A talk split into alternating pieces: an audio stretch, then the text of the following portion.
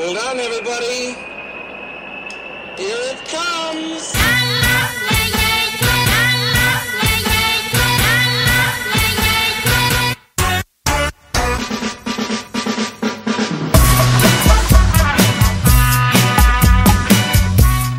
Le podcast des cyclistes aventuriers, épisode de 96, ici Richard Delhomme.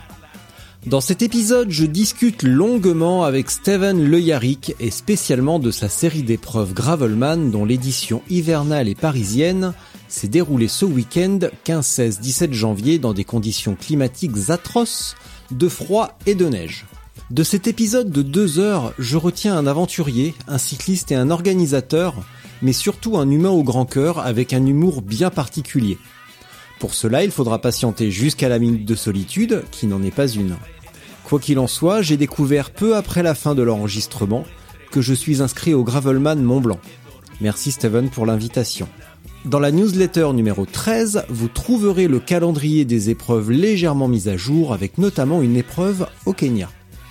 Également un récit sur le Houblon Tour Gravel l'été dernier, ainsi qu'à Rambouillet-Versailles Gravel de 105 km grâce à Antonin.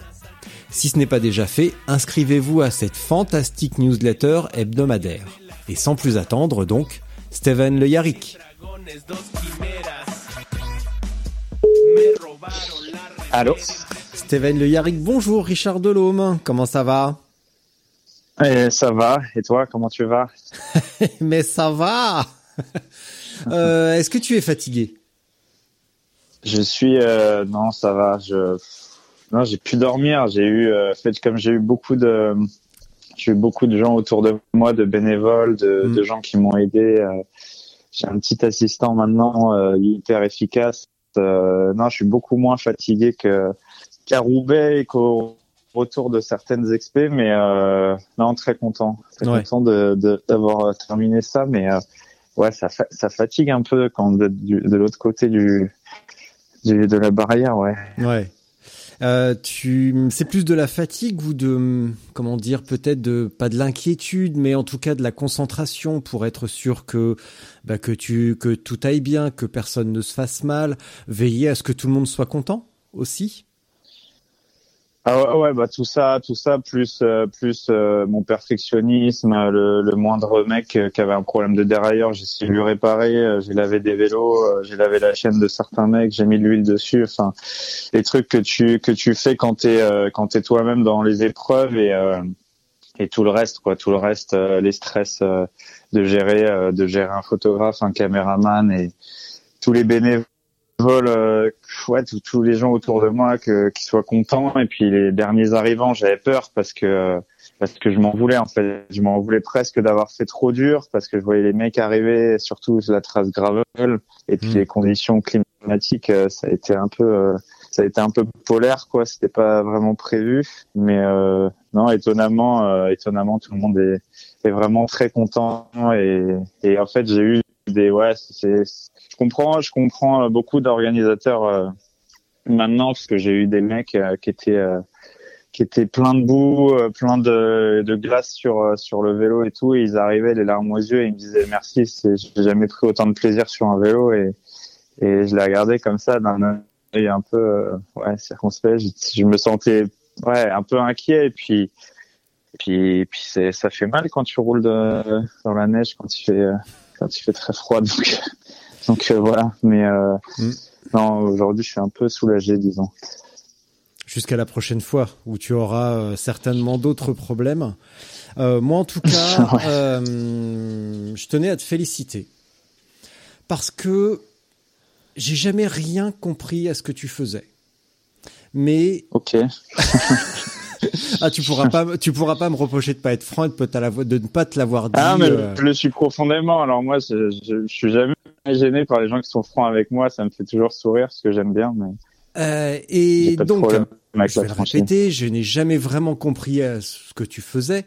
En revanche, depuis que tu as lancé euh, Gravelman, déjà l'édition Roubaix, je n'ai entendu que de bonnes choses.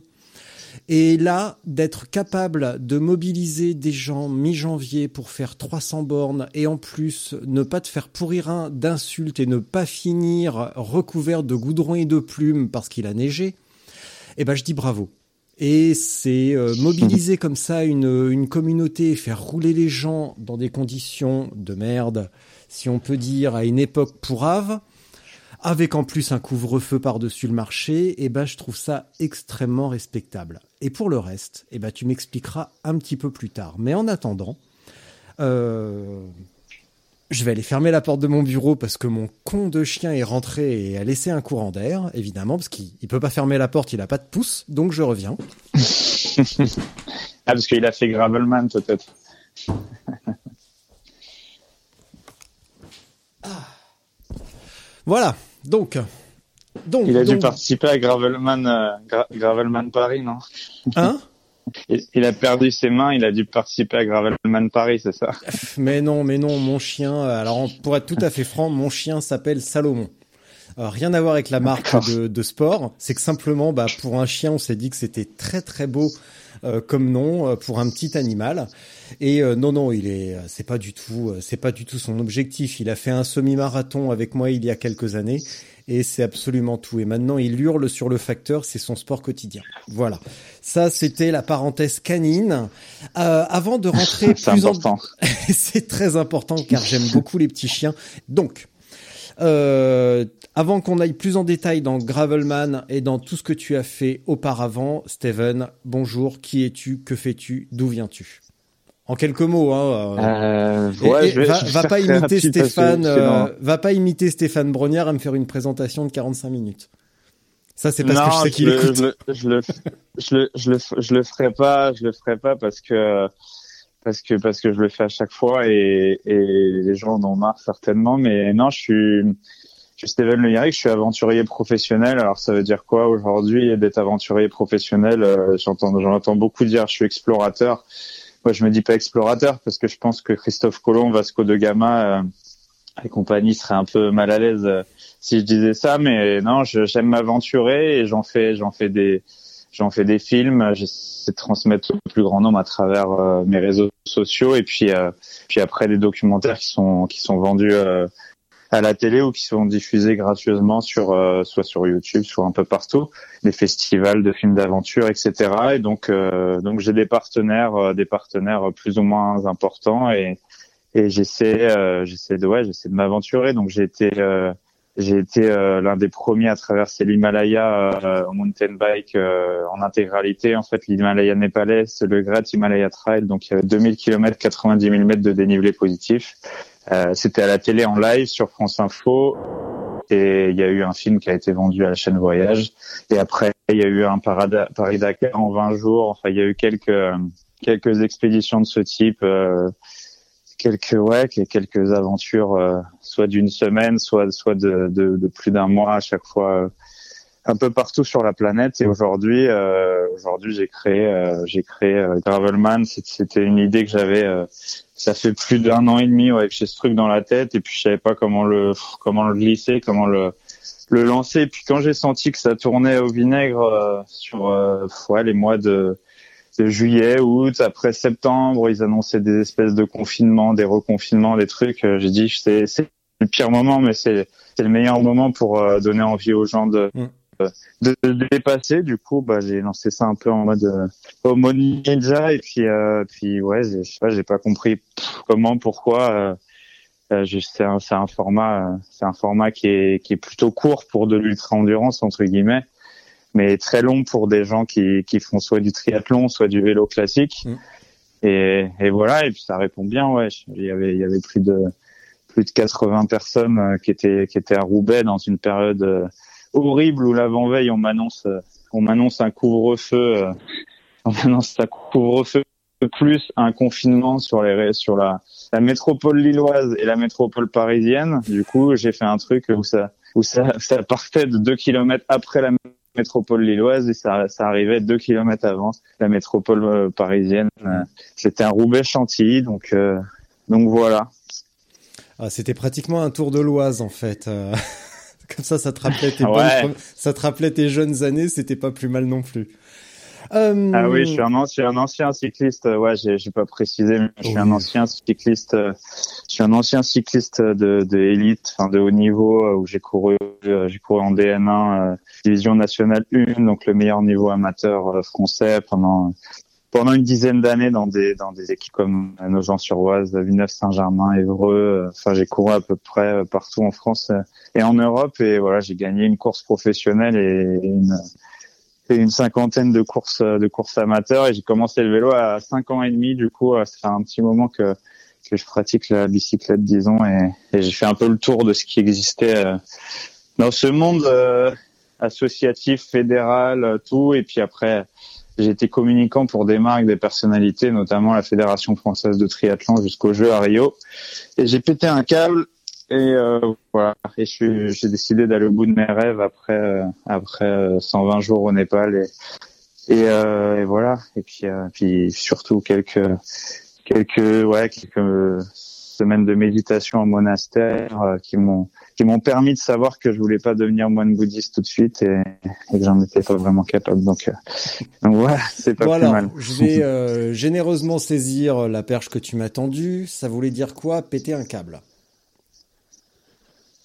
Euh, après, euh, après ces années de haut niveau, en fait, euh, j'ai déjà pété un premier câble en arrêtant le vélo euh, soudainement après un championnat de France à Boulogne-sur-Mer où où Eddie Seigneur, qui est, qui, est, assez connu pour avoir gagné sur les Champs Élysées et puis a été cinq ou six fois champion de France de chrono, qui était mon manager, me dit après une course, après ce championnat de France que j'étais que j'étais que j'étais un mec super sympa, mais que j'allais rentrer euh, moi-même euh, chez moi et qu'il me ramènerait pas parce que je, j'avais lousé quoi, je m'étais loupé euh, et j'étais blessé par ça. J'étais, mal et en fait, mais c'était une accumulation de trucs euh, qui font que euh, une accumulation de 10 ans de, de, de, haut niveau où des gens euh, te parlent comme si tu étais un soldat quoi. Alors aujourd'hui mais Gravelman, là, je, les, leur parle comme à des soldats, parce que je, pense qu'en aventure, euh, euh, il faut il faut arrêter euh, des fois de, de, de, réfléchir trop et puis d'essayer de, de, de mettre plein d'amour et tout, mais de foncer quoi. Et, euh, et là, en fait, c'est tellement dur le haut niveau quand tu te loupes une fois, deux fois, mais en fait, dans le vélo, tu perds tout le temps. Tu vois, des gars qui gagnent 10 courses par an, 5 courses, même 3 courses par an. Chez les pros et les amateurs, il n'y en a pas beaucoup, quoi. Mm. Et du coup, faut accepter un de perdre tout le temps, deux de se faire humilier par des directeurs sportifs qui te parlent dans l'oreillette comme s'ils jouaient à la Game Boy. C'est pas une généralité, mais ça, ça existe. Et, et trois, euh, trois un truc, euh, un truc euh, qui est assez humain, c'est-à-dire que tu gagnes pas d'argent en fait dans le vélo. Et je veux dire, si tu gagnes pas d'argent, tu peux pas vivre quoi.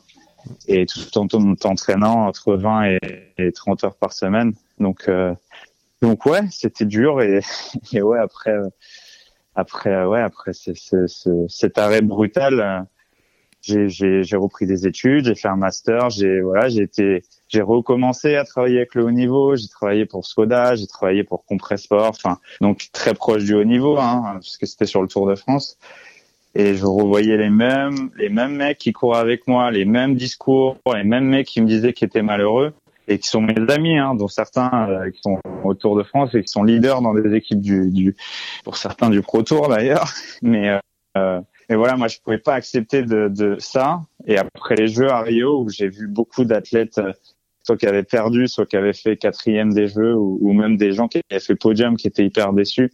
Bah, j'ai dit faut que je sorte de là parce que je vais je vais répéter un boulard et j'ai fait deux deux burn-out l'année des Jeux quand même, notamment après les Jeux. Et, et je me suis dit que c'était pas le, c'était peut-être pas le système qui allait mal, c'était moi et et je, je, me suis barré, ouais, je, je, je suis parti, euh, je suis parti au Népal, ouais.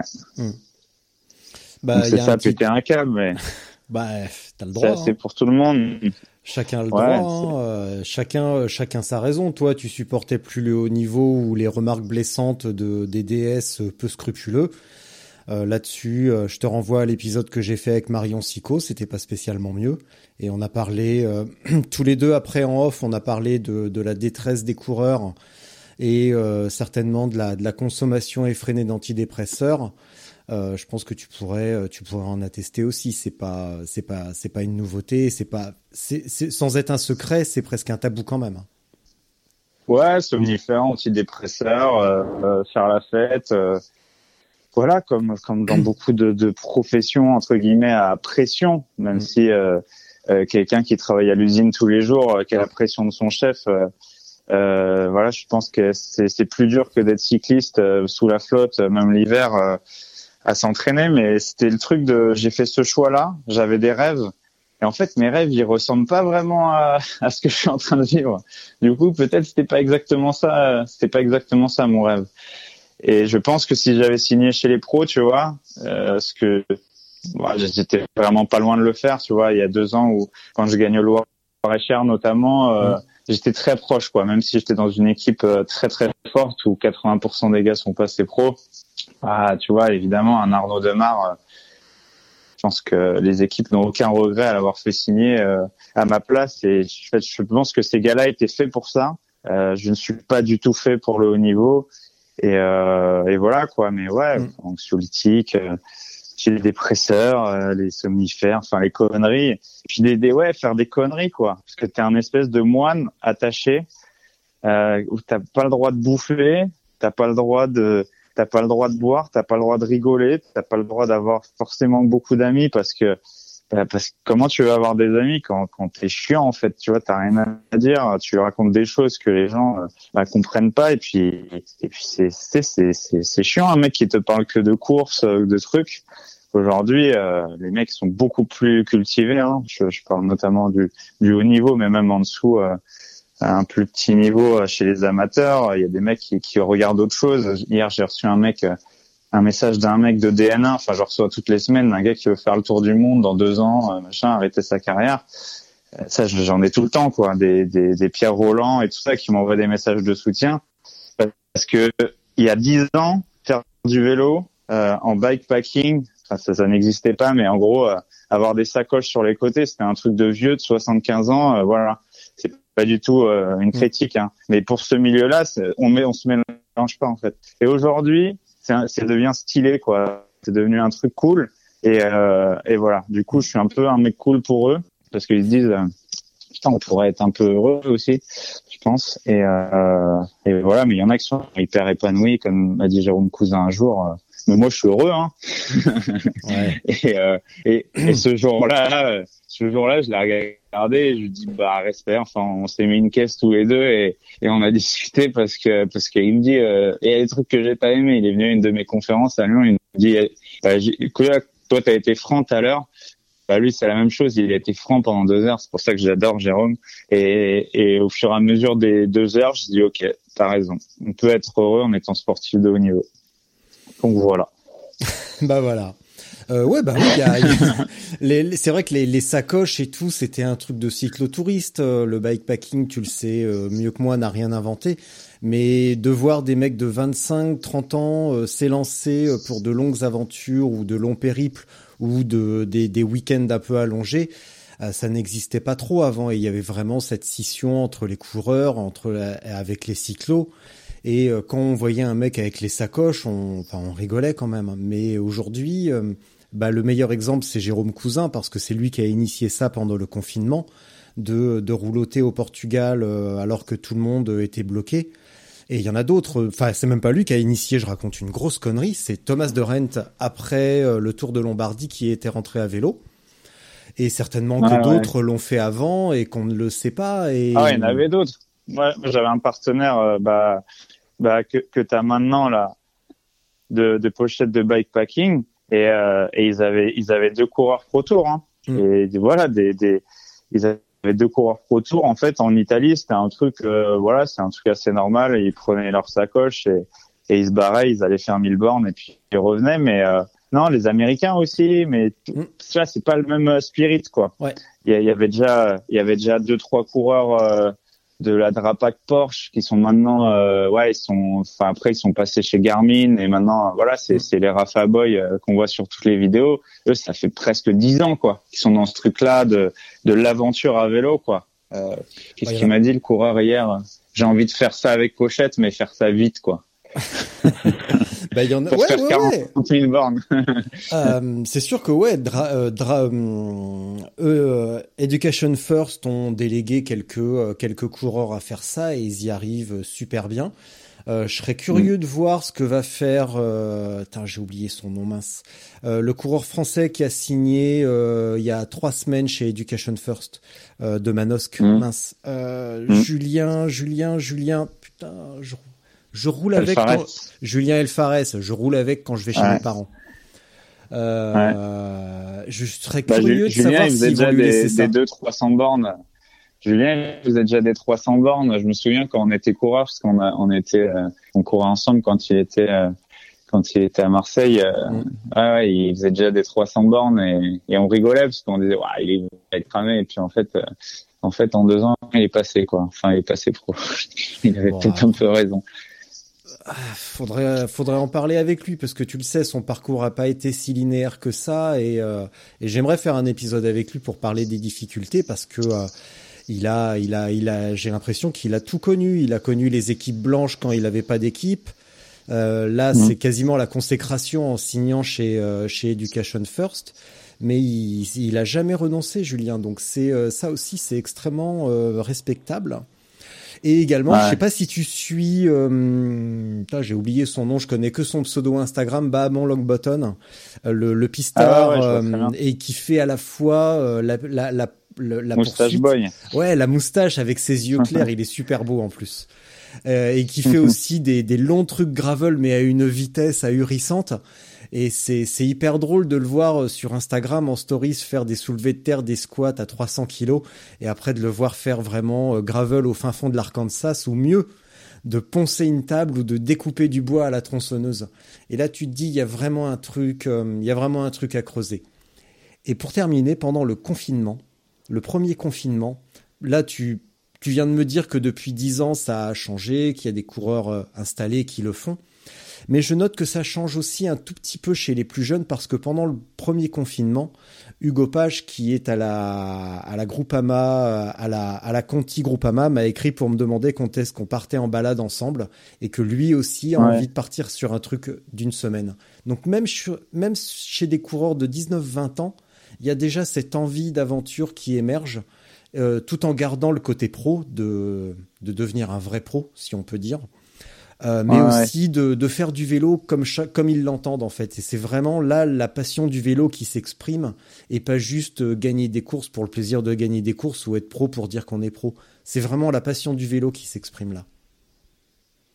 Ouais, bah la génération qui arrive, euh, plus généralement, surtout, en fait, c'est, c'est ouais, ça, ça concerne tout, toutes les, tous les pans de la société. Euh, Évidemment, quand tu as un peu plus de fric, c'est plus facile de réfléchir comme ça. Mais euh, genre, euh, bah ils, ils testent, ils testent des jobs. Si ça leur plaît pas, bah non, je me casse quoi. Mais mec, t'as un contrat à 10 000 par mois. Bah non, mais je suis pas heureux en fait. Du coup, ils changent. Et ça, euh, je- j'en ai beaucoup, hein, des gens. euh, euh, même dans, dans, enfin, dans le monde entre guillemets du travail euh, normal, des, des gens qui me disent bah non mais c'est un poste en or. Bah ouais mais je m'en fous. C'est le truc, c'est d'être heureux dans la vie. Et, et voilà, ouais, il y a un Mm. espèce de, de truc de je fais, je fais ce que j'ai envie de faire quoi. J'ai envie d'être heureux et et d'ailleurs il y a de plus en plus de gens qui font une année, deux années sabbatiques ou trois pour pour faire soit le tour du monde, soit Mm. soit soit un, des voyages initiatiques quoi. Euh, j'ai découvert, parce que euh, j'ai une grande passion dans la vie, euh, tout le monde ne le sait pas, mais enfin c'est normal, tout le monde ne le sait pas, je suis un inconnu. En lisant la, la bio complète de Metallica, j'ai découvert qu'au Ouais. Danemark, ils ont une tradition qui est de, euh, de se donner une année sabbatique quand on ne sait pas quoi faire. Et il s'avère que le batteur de Metallica est danois, d'origine danoise. Et Mhm. quand il savait pas quoi faire exactement de sa vie, est-ce qu'il s'orientait vers le tennis professionnel parce qu'il était, il avait le niveau pour être tennisman pro, ou alors vers la musique parce qu'il voulait, c'était un ardent métalleux? Et ben ses parents lui ont dit, tu vas prendre une année pour réfléchir et pour savoir ce que tu vas faire. C'est pas mal ça quand on a 18-20 ans. Ouais. En, en- je crois qu'en Allemagne, il y a un processus comme ça aussi, qui est, qui est pas aussi, aussi limpide, mais il y, a, il y a un truc comme ça. En Australie, tu as le droit, c'est une année tous les 5 ou 10 ans, où ta boîte, elle te laisse un an pour, euh, en gros, faire un point sur tout et, et repartir. Euh, ouais, il y a, y, a, il y a euh, Amérique du Sud, il y a un truc comme ça, je sais plus quel pays. Enfin, à chaque fois que je rencontrais des gens au Népal, ils m'expliquaient parce que je les croisais tous et ils me disaient, bah non, on a le droit à un an. Et moi, je les regardais comme ça. Mais nous, prendre un an en France, euh, la vie, elle est finie, quoi. bah déjà, si déjà tu trouves pas un job après tes études. C'est râpé. Et puis déjà, quand tu bosses en mm. entreprise et que tu pars à 17h30, les gens te demandent si tu prennes ta journée. Alors prendre un an de voyage, euh, putain, c'est de la science-fiction. Ça, c'est c'est c'est fou quoi. Alors que alors que le patron euh, le patron d'Amazon euh, il, il, a dit un jour que c'était vacances illimitées, mais par contre, il fallait faire le taf. Quoi. Mm. Et, et, beaucoup de boîtes qui gagnent énormément d'argent, mm. notamment, je sais, je sais des grosses boîtes comme Facebook, etc. Euh, pratiquent ce genre de trucs. je sais que Strava aussi pratique ce genre de choses. Enfin, à plus petite échelle, mais je sais que ça existe où les gars, euh, ok, bah nous on peut, on est capable de se prendre euh, trois, quatre jours un appart à la montagne, on se met à 10 dedans et on bosse, mais on joue en même temps quoi. On va dans la montagne parce que notre job c'est de travailler dans le sport, donc on fait du sport. Voilà, les cordonniers qui savent pas, qui savent pas réparer les chaussures, euh, tu vois, c'est c'est mieux de changer de métier quoi. C'est très c'est très américain je trouve comme philosophie. Bon, après, il y a des gars qui, qui dorment pas et qui, qui dorment deux heures par nuit aussi hein, dans la Silicon Valley. Hein, mais mais euh, qui, prennent des microdoses de LSD pour euh, pour être plus efficaces. Il y a pas. tu savais pas ça? Si, si, si, mais tu sais, moi, je cours, je cours, je cours avec des mecs qui, qui prenaient des somnifères avant les chronos pour, euh, pour pas, pour, pour pas avoir peur de prendre les virages à 60 sur le guidon. Donc, ouais, je suis pas, je, suis pas étonné par rien. Moi, j'adorais les, j'adorais les, ce que, ce que j'appelais les rockers euh, cyclistes qui étaient, enfin, il y en avait pas beaucoup, mais des gars qui avaient une personnalité. Et il y en a un peu moins parce que tu dois être quand même un peu plus lisse, quoi qu'on a le champion du monde qui est pour moi le, avec Peter Sagan, mais je, enfin, je sais que je sais un petit peu euh, ce qu'est Julien. Euh, les mecs, c'est, c'est, il est transgressif à mort et puis il est champion du monde quand même, quoi. Ouais, voilà. on, en, on, en, parlera tous les deux en privé de, de ça si tu veux bien. Euh, J'ai quand même l'impression que bah, tout ça, cette euh, cette envie de cette envie générale, en tout cas qui grossit parmi, euh, on va dire la population française, euh, cette soif d'aventure, ce, je sais pas si on peut parler de mal-être ou en tout cas oui plutôt cette soif d'aventure, cette envie de, de repousser des limites, d'aller voir ailleurs, de peut-être de rêver d'un, d'un de, de, rêver, euh, enfin de d'accomplir ses rêves. Euh, d'une certaine manière, c'est quand même du pain béni pour toi parce que tu leur amènes sur un plateau une épreuve qui, le temps d'un week-end, leur permet de se sentir des aventuriers. de se sentir vivant en fait. Les, les, gens, ils se sont rendus compte, mais notamment depuis le confinement, mais c'est depuis quelques années, je trouve. Mais depuis le confinement, là, il y a eu un truc.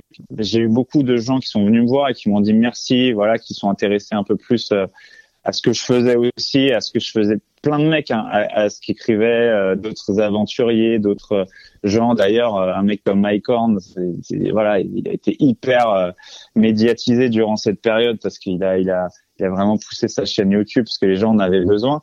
Mmh. Mais les gens ouais, ont besoin de s'aventurer, de se sentir vivant dès le plus jeune âge.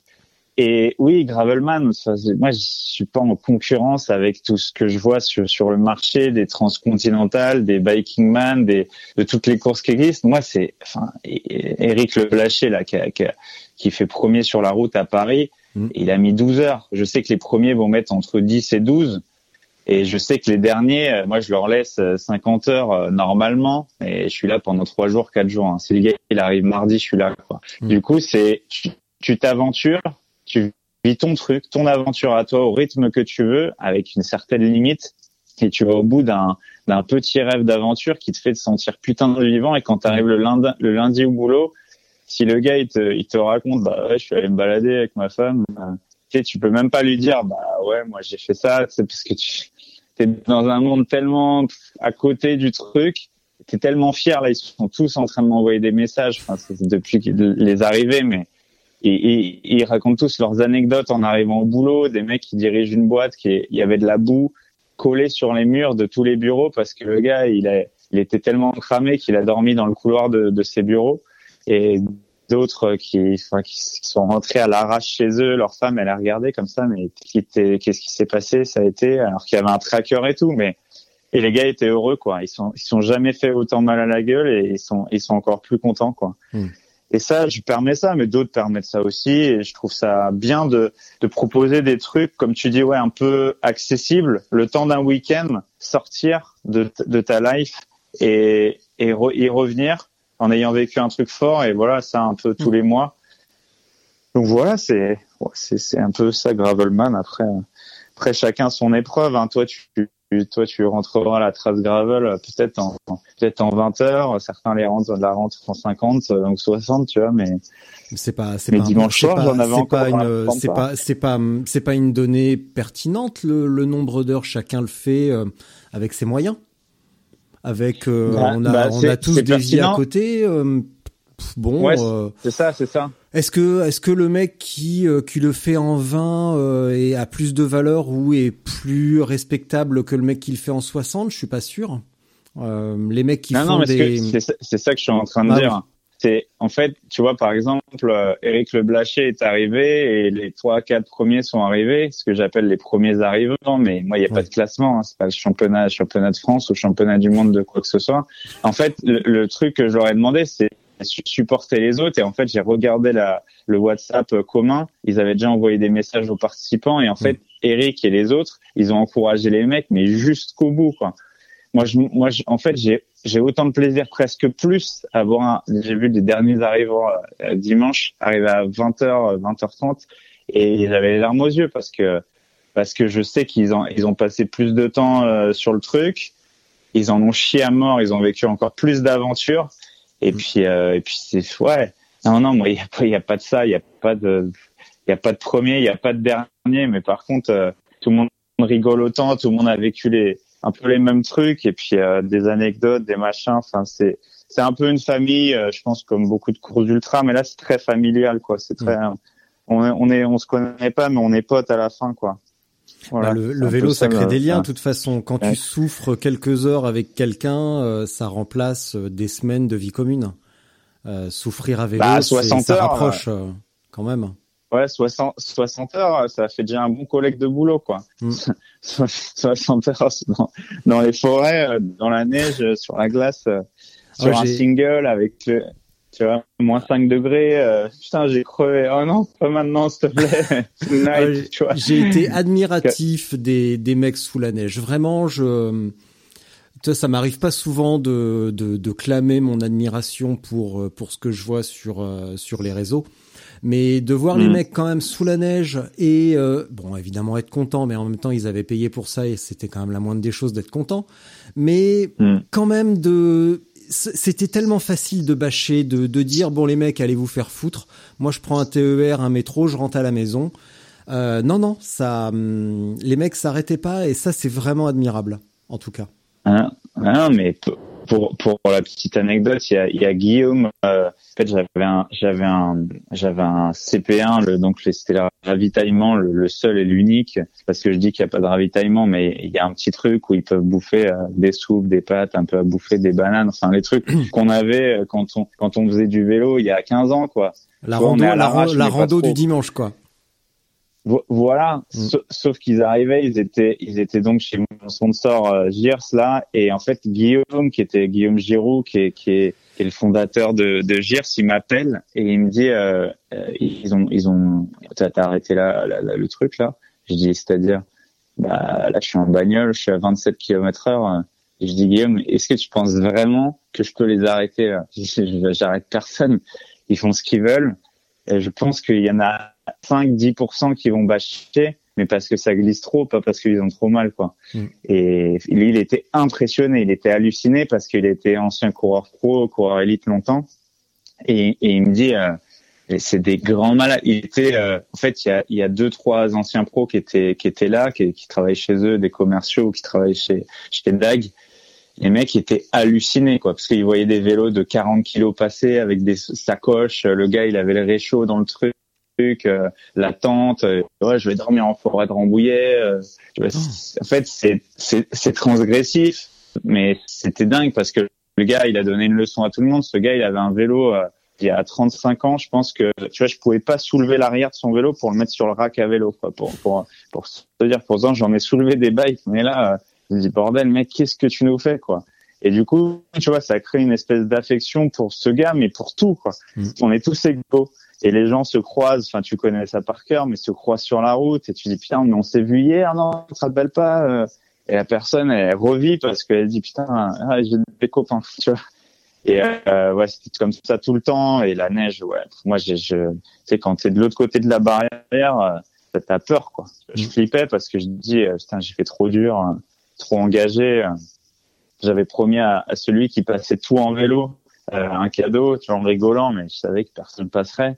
Mais je pense que au niveau temps, euh, il y en a qui ont marché deux heures, quoi. Parce qu'ils avaient pas le bon matos, parce qu'ils avaient pas le bon truc, parce que le gravel américain euh, sur des autoroutes euh, de tu vois de sable euh, ta- tamisé euh, Mm. c'est c'est c'est pas vraiment le vexin tu vois et ils ont reçu ouais ils ont ils ont bien reçu le message de ce que ce que je considérais comme gravel après euh, peut-être je ferais moins dur à certains certaines destinations et bon le Mont Blanc je, je promets pas que ce serait hyper facile tu vois mais mais euh, non, chacun son truc, chacun son projet. C'est, je l'écris sur le site, Mm. mais je le dis à tous en privé. Après, je dis chacun son projet, chacun son truc. Ceux qui veulent faire la compète, en fait, soit ils s'éliminent eux-mêmes, soit ils ils ont pas compris pourquoi ils viennent. Moi, je m'en fous euh, du 1, 2, 3, 4, 5, 7. Je veux que tout le monde finisse et que tout le monde soit fier de lui. Et puis, et puis voilà.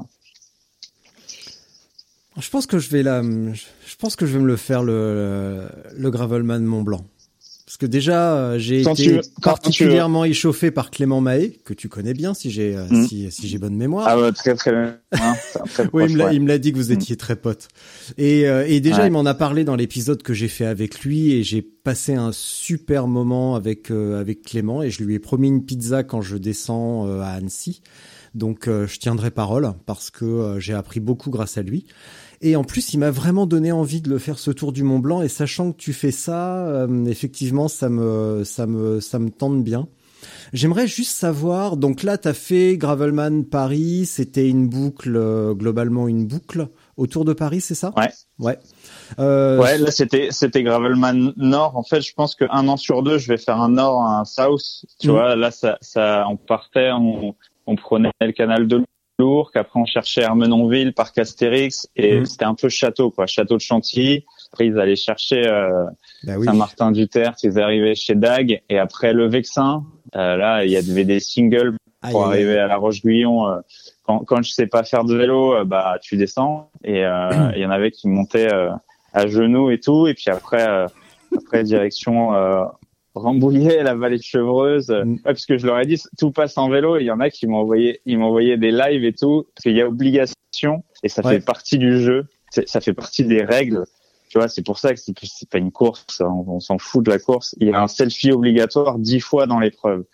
Et je peux te dire que les premiers selfies au parc de la Poudrerie, le long du canal de l'Ourcq, j'avais les larmes aux yeux parce que j'étais inquiet du départ et tout. Et je voyais les premiers selfies, la gueule des mecs, quoi. Des gars, ils avaient les lunettes de soleil, ils m'envoyaient, putain, je comprends pas, ça fait deux fois que je crève. Bah, on laisse peut-être tes lunettes de soleil, ça ira mieux parce que il, est 6 heures, là, tu vois, il va faire nuit dans deux heures. Tu vois, le gars changeait sa chambre à air euh, avec Oh, les lunettes de soleil. Euh, chambre à air pour Et- le, le parcours route ou gravel? Fais-moi peur. J'ai eu 80% de chambre à air, même sur le parcours gravel. Hein.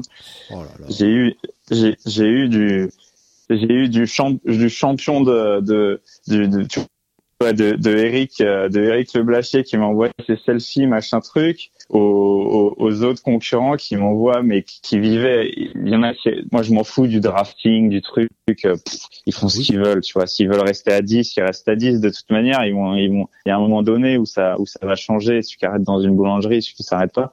Et ils envoyé. Il y en avait qui se trouvaient des potes tous les 10 bornes. Et je dis, mais vous faites quoi? C'est une manifestation de... Bah non, mais ils sont trop gentils, je les adore, eux, mais tu les connais d'où? Et je dis, putain, mais ils, ont compris, en fait. Tu vois, ça, faisait des mini pelotons de 5, 10. Et je trouvais ça génial parce que sous, sous la neige, comme, comme tu le sais, euh, vaut mieux être un peu accompagné, quoi. Mm.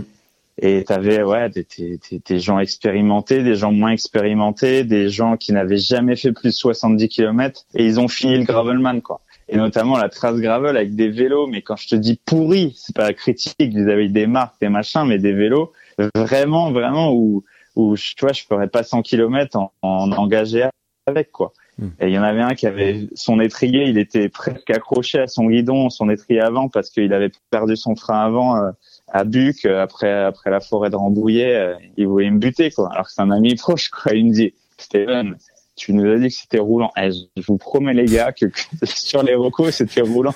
Il faut jamais croire. Alors à tous et toutes qui écoutez, quand un, quand un organisateur vous dit t'inquiète c'est roulant, il ne faut pas le croire. Ça veut dire que en langage d'organisateur, ça veut dire moi j'habite ici, je connais la région et je me rends plus compte de la difficulté que je propose. Donc j'ai l'impression que c'est roulant parce que j'arrive à marcher à côté de mon vélo, mais en fait c'est pas vrai, il faut pas les croire. Ce sont tous des escrocs. Ce sont tous des escrocs et Steven, j'ai pas encore roulé une de tes épreuves, mais d'expérience, notamment avec l'infâme Romain dans le sud, je peux te dire que quand c'est roulant avec eux, bah c'est pas roulant du tout et que tu pousses, tu pousses, tu pousses. Et ça passe ah éventuellement à vide. Hein. Ça passe à vide et ça passe quand on fait des recos et qu'on fait pas le parcours intégral et qu'on passe en injection. Mais quand tu as tout le parcours avec le chargement sur le vélo, ça passe plus du tout. Donc non, ne les croyez pas, ne les croyez pas. Est-ce que tu penses que, hum, bah forcément, ça va euh, participer à, entre guillemets à pas augmenter le niveau parce que ça veut rien dire, mais améliorer la conscience des pratiquants gravel en France de de ce qui exige le gravel en France? On est bercé euh, par certains médias ou parce que l'on voit sur les réseaux sur euh, ce qu'est le gravel ou devrait être le gravel dans l'Arkansas, dans l'Iowa ou à Arles, euh, et c'est pas vrai. Euh, quand tu roules à Arles, à Roubaix, à Brest, dans la dans le Vexin ou euh, en Alsace, eh ben limite c'est pas le même vélo, c'est pas c'est pas le même vélo, c'est pas les mêmes roues, c'est pas les mêmes pneus, c'est pas les mêmes développements. Donc faut arrêter un peu avec cette uniformisation à faire croire que le, le gravel c'est ça et ça peut pas être autre chose. Mais en revanche, tu viens de le montrer avec le Gravelman, ça peut être très difficile si on se pointe avec un vélo pas tout à fait adapté. Ouais, ouais, il y a, y, a, y a ça. Mais en même temps, j'ai vu des gens avec des vélos, je leur donnais même pas 20 bornes. Et les concurrents, certains les regardaient, tu vois, ils arrivaient avec des 3T Exploro à 10 000 et tout. L'autre, elle arrivait avec un, avec un vélo euh, Between à 199 euros. Je pense que le vélo, il faisait 40 kilos et, et, elles ont été jusqu'à Chantilly. Hmm. Après, elles ont continué. En fait, il y a des gens qui sont qui, qui sont vraiment battus, sauf des gros bris matériels et, et voilà. Et, et, ça aide quand c'est vraiment boueux et, et le, le, froid, ça, enfin, ça gèle tout. Du coup, c'est la merde. Mais j'ai vu, en fait, j'ai vu tellement de choses hyper étonnantes que mm. je, non, j'ai vraiment beaucoup de respect parce que moi j'étais en panique quoi, j'étais en panique parce que je je voyais les trackers, je voyais les vitesses instantanées 2,5 km/h, je dis putain c'est vraiment con. Parce qu'en fait à Roubaix ils m'ont énervé parce que je leur ai fait euh, Paris-Roubaix à l'envers entre autres, mais après un retour presque à Paris et ils m'ont engueulé parce qu'il y avait le vent de face, j'ai pas fait exprès, il y avait un peu de pluie, bon c'est comme ça. Mais, mais ils m'ont dit, c'était un peu roulant quand même. Ah, ok. Bon, bah, si vous me dites ça à moi, il y a aucun problème. Hein. Donc, je les ai un peu punis, quoi. Ils ont pris pour ceux de. Mais ouais, il y en a deux, trois qui m'ont dit, euh, avant de partir, euh, je, je, montrais les vidéos et je voyais les commentaires sur les réseaux, euh, c'est pas gravel, quoi.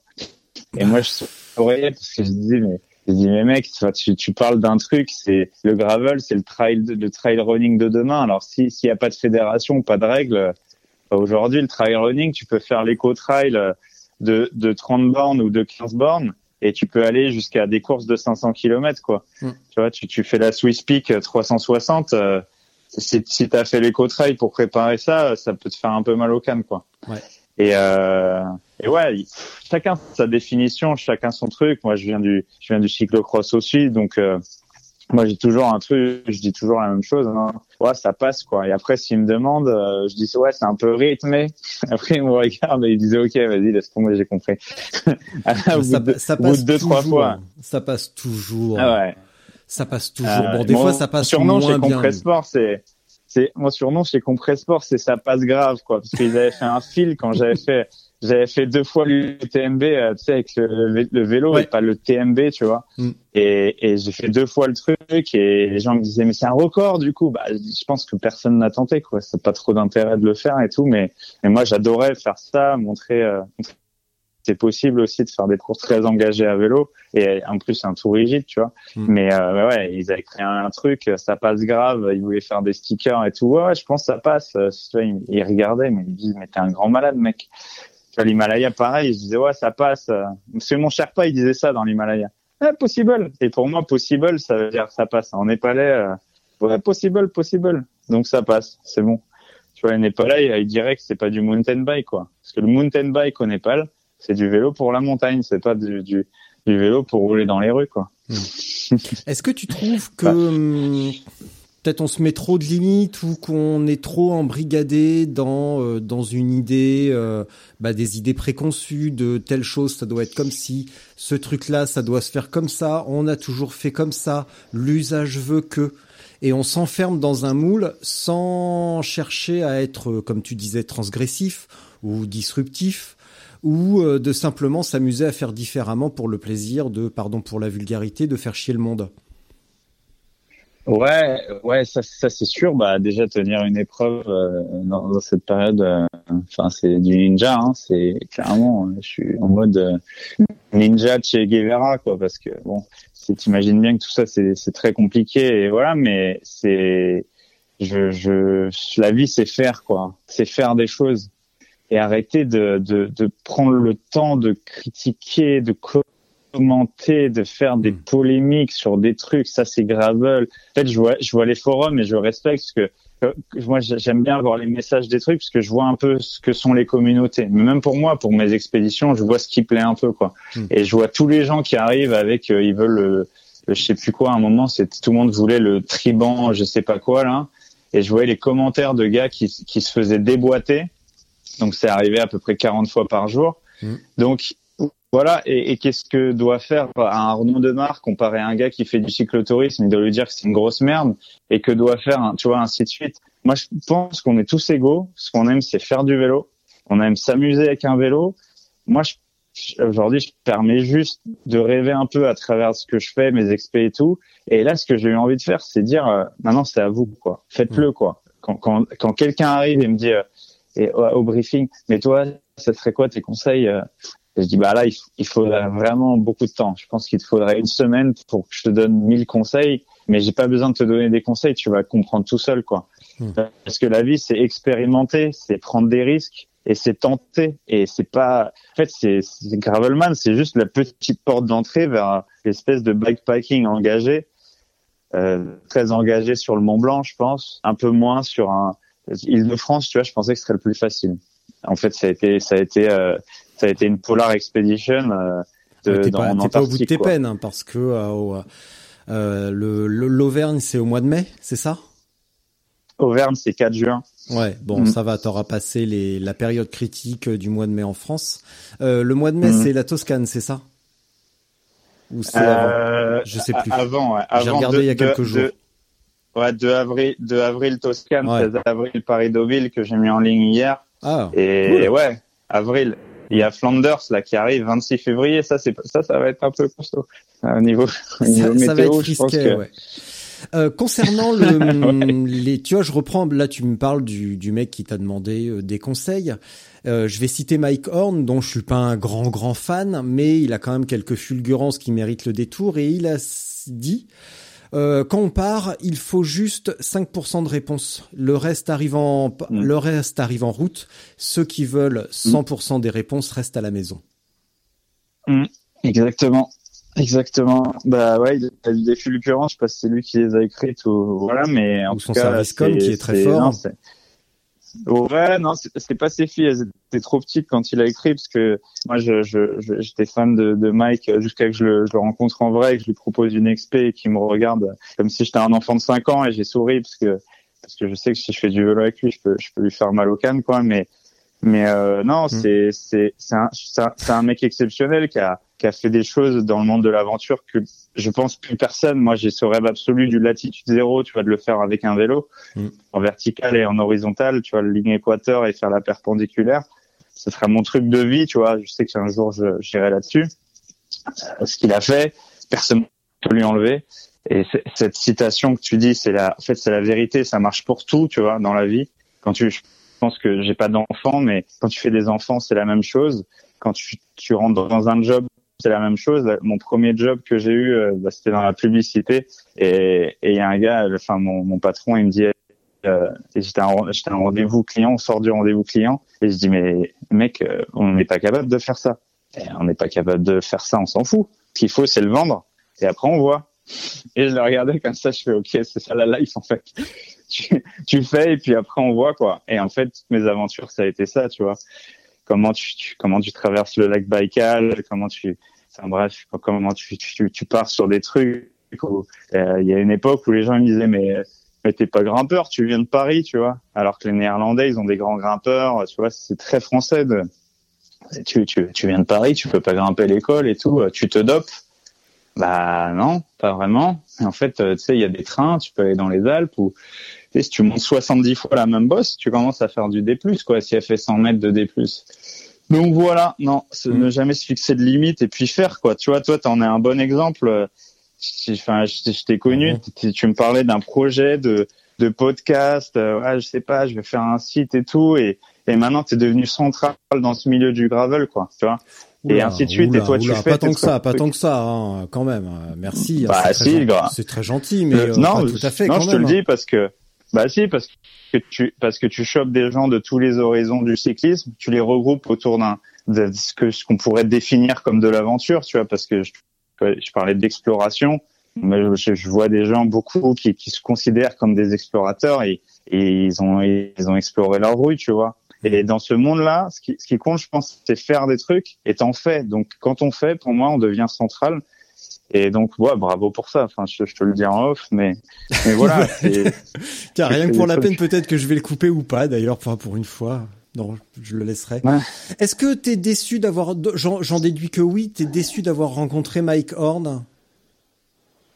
Euh, non, je suis pas déçu de l'avoir rencontré. Moi, ce que j'aime, c'est avoir la vérité dans la mm. vie sur plein de trucs et, euh, et savoir. Et euh, ouais, non, je suis pas déçu par ça. Je suis déçu par euh, par euh, par euh, le fait de. J'ai jamais eu beaucoup d'idoles à part Lance Armstrong et je me suis un peu trompé. Mais en fait, je l'aime toujours. Oh, ah, vois. aussi. On en parlera après. Ça, ça, ouais, ça, ça, restera voilà un truc central. Ma Mike Horn, en fait, il a révolutionné le truc. voilà. Euh, et, non, mes déceptions, c'est plus bah, je fais un projet sur le réchauffement climatique où il y a, il y a quelques, quelques mensonges sur euh, l'Arctique. Il se fait, il se fait directement pour aller à Paris Dakar l'année dernière. Mm. Ouais, ça, ça me fait mal parce que personne lui en veut. Enfin, beaucoup, mais ça c'est pas trop vu, mais beau, beaucoup euh, lui en tiennent rigueur. Oui, oui, mais ça c'est pas passé inaperçu quand même. Il a, ça, ça a pas été super apprécié quand même. Tu vois, là son, son projet Gen Z. Enfin, voilà, moi j'ai j'ai été voir Liquide pour pour euh, savoir ce que comment était extrait notamment parce que tu sais j'ai un projet sur le réchauffement climatique sur sur des, des six déserts euh, à travers le monde euh, et en financement depuis deux ans.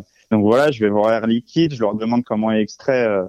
Donc donc voilà, c'est c'est c'est gaz, comment comment marchent les voitures, comment, fonctionne le truc et en fait ils me disent bah pour pour extraire bah c'est 80% de d'énergie fossile, quoi. Donc, il faut 95% de pétrole pour pour faire marcher une voiture à l'hydrogène. Ah, ok, d'accord. Et tu vois, quand quand il relance un projet comme ça, bah ça me fait mal au bide parce que je dis putain, en fait, en fait, dans la vie, il faut être un menteur, quoi. Et j'arrive pas. Je te jure, j'arrive pas.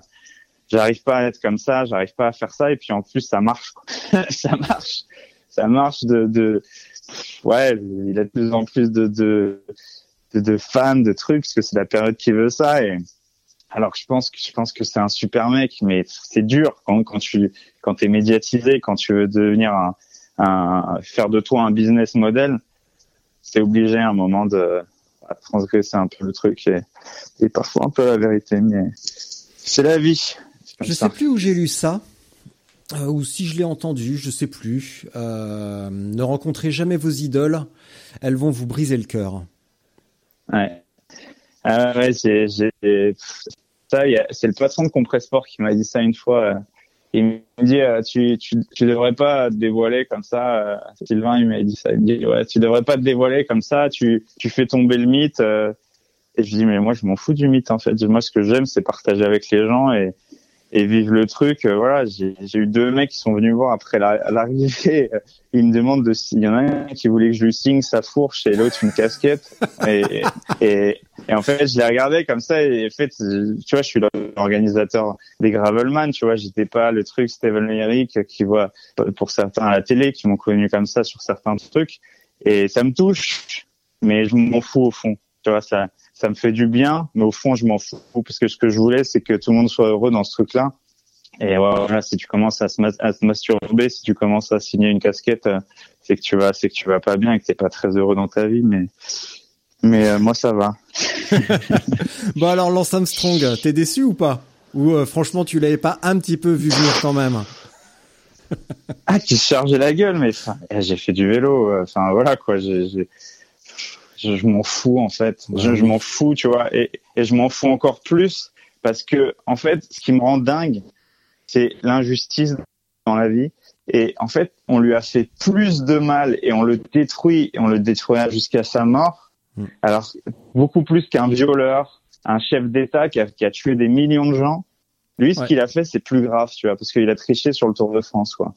Est-ce qu'on pose la question à un gars qui fait du football américain, euh, du baseball, du culturisme. Enfin bref, je, je vais pas donner des leçons sur tous les sports où il y a eu des contrôles positifs, mais c'est un truc de fou quoi. Les, les, sportifs de haut niveau, notamment les cyclistes, depuis une dizaine d'années, ils ont presque le bracelet électronique. Ils doivent dire où, où ils sont toutes les trois, quatre, cinq heures. Et c'est dingue quoi. Tu vois, c'est le truc de ah, tu vois, avant c'était aller poupou, quoi. Après, ça a été aller virinque et, après c'est dopé, quoi. Tu vois, quand je courais, je me rappelle, on nous avait envoyé de la piste. Je sais plus sur quelle course ça a été, tour des pays de Savoie ou je sais pas quoi. On me jetait de la piste sur la gueule, quoi, parce que parce qu'on faisait du on faisait du vélo, quoi. Et et ça, ouais, peut-être Lens Lens a aidé, Armstrong a aidé, euh, peut-être d'autres ont aidé à ça, mais euh, mais on n'en veut pas à Richard Virenque, mais on en veut à Lance Armstrong, tu vois. Bien sûr qu'il a fait plus de mal que que se charger la gueule, mais euh, voilà, je trouve c'est c'est trop un petit peu l'addition, mais après ce n'est que mon avis et je vais me faire défoncer après ça sur les réseaux sociaux. je l'ai fait avant toi, j'ai jamais caché mon admiration pour Lance euh, et j'écoute son podcast qui est génial, ouais. euh, qu'il anime avec Georgine Capi et Johan Brunel et c'est une merveille à écouter parce qu'il décrypte. Là, tu vois par exemple les le dernier, c'était un des derniers, c'était sur les championnats du monde et la stratégie française pour faire gagner mm. euh, Julien. Mais personne mm. ne peut se permettre de dire ce qu'ils ont dit et de décrypter comment ils ont décrypté parce qu'ils en ont rien à foutre. Ils se sont fait choper. Mm. Ils ont plus rien à cacher. Ils ah ont plus de secrets à maintenir. Ils, ils peuvent y aller. Et du coup, on apprend des trucs, mais et un, un, point de vue. Et on peut dire ce qu'on veut. On, on, le sait, tu vois, avec tous les documentaires qui ont été faits, les machins. Euh, Brunel, ça reste un super stratège, un super tacticien. Et, euh, ah, c'est un, vrai, vrai plaisir de, de les écouter, tout simplement. Bien sûr, bien sûr. Euh, bah, comme Manolo Sainz, comme d'autres, comme Bjarneris, tu vois, c'est mm. c'est des escrocs, mais c'est c'est des génies. Bah, c'est c'est des c'est des génies du du cyclisme, du cyclisme et ils ont ils ont ils ont monté des équipes aussi, tu vois. Ils ont monté des équipes, c'était des stratèges et au-delà de ça, euh, pour monter un business model, parce que c'est eux qui ont créé un business model avec le vélo quand même. Mm. Ils ont monté, euh, comme le fait une entreprise, bah, pour gagner le Tour de France, il faut prendre tel mec à tel endroit, tel mec à tel, poste, tel mec à tel truc, euh, un soigneur, un machin, un truc. Et ils ont fait ça à l'américaine, quoi. Mm. C'est pas plus c'est pas plus grave qu'un trader euh, qui qui vend des barils de pétrole ou des armes ou machin enfin voilà quoi. Et je pense que c'est c'est ils ont fait rêver des millions de gens. Et, et c'est un des derniers mecs qui m'a fait vraiment rêver euh, sur le tour quoi. Je le dis euh, ouvertement euh, voilà. Des fois je me fais chier quoi. Après j'adore j'adore les mecs avec j'ai couru même même en fin de fin de ma petite carrière microscopique de coureur euh, qui tu vois des Thibaut Pinot et tout ça j'ai vraiment de l'affection pour eux. Arnaud Demar tout ça tous mes potes euh, euh, Pierre Roland tu vois tous les gars tous les gars qui j'étais j'étais quand la génération 85 86 87 les gars c'est les machines quoi. Mais mais non j'ai de l'affection mais ils l'ont tous pour certains ils l'ont tous à, à Dubé, euh, tu vois, c'était un peu l'idole de tout le monde, machine et tout, et puis après, euh, on te crache dessus, t'es un connard, quoi. Donc voilà, mais euh, c'est la vie. Euh, dis donc, comme ça. le, tu l'as dit un petit peu tout à l'heure, mais finalement, Gravelman, c'est pas juste euh, une aventure sur un week-end, c'est aussi un marchepied vers des trucs plus conséquents. Ouais. Parce que quand t'as fait un Gravelman, tu, ça. tu, tu, bah, tu sais déjà ce qu'il faut pas faire. En arrivant, tu sais pas exactement Mm. ce qu'il faut faire, mais quand tu ressors, tu sais ce qu'il faut pas faire. Euh, Et ça, ça donne une indication bah, sur euh, sur le matériel, sur euh, tiens, est-ce que je vais passer en tubeless ou pas? Bah oui, oui, oui, les mecs et les Mhm. filles, passer en tubeless, ça, ça vous ça, ça vous sauvera les miches plus d'une fois.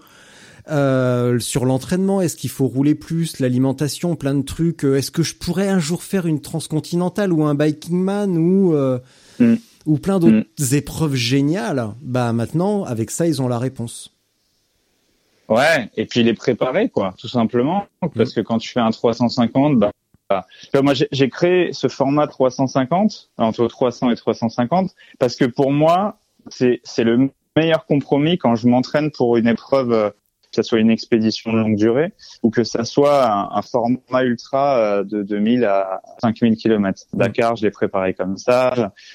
Je, les sorties de 300, 350 bornes, c'est les trucs où, ah, tu vois, au bout de 200, tu commences à avoir mal à la tronche. Et au bout de 350, t'as compris, quoi. Parce que t'as déjà, t'as presque fait une nuit. Enfin, t'as, t'as fait une- un bout de la nuit. Moi, j'essaie, j'essaie toujours de faire de la nuit. Je, des fois, je pars à- même à la mi-journée, tu vois. Je pars à midi et je reviens, je reviens très tard. Et, euh, et 350, ouais, t'as le temps d'avoir vécu tout ce que peut comporter une course de ultra-endurance. Comme tu dis, la bouffe, mais aussi, euh, euh, réfléchir à l'ouverture des boulangeries, le jour, la nuit, tu vois, savoir, euh, l'éclairage, est-ce que mon truc il tient tant de temps, gérer une balise pour ceux qui, vont faire des épreuves après, euh, un tracking, leur GPS, la navigation, euh, savoir si leur truc c'est, tu vois, je leur disais, euh, vous me sortez, vous ne sortez pas des lampes à un euro vous mettez à l'arrière de votre vélo pour aller au boulot le matin. Je, je veux pas ça. Il faut que ça dure 350. Tu vois, trouver des prises, savoir pourquoi faut prendre une power bank. Tu vois, je leur disais, c'est bien d'avoir une power bank. Bah, ça sert à quoi Euh, Moi, je vais la rentrer en 12 heures. Et, et les gars, ils sont arrivés en 50 heures. Putain, t'avais raison. Euh, putain, Oh. j'ai mis plus de temps que prévu.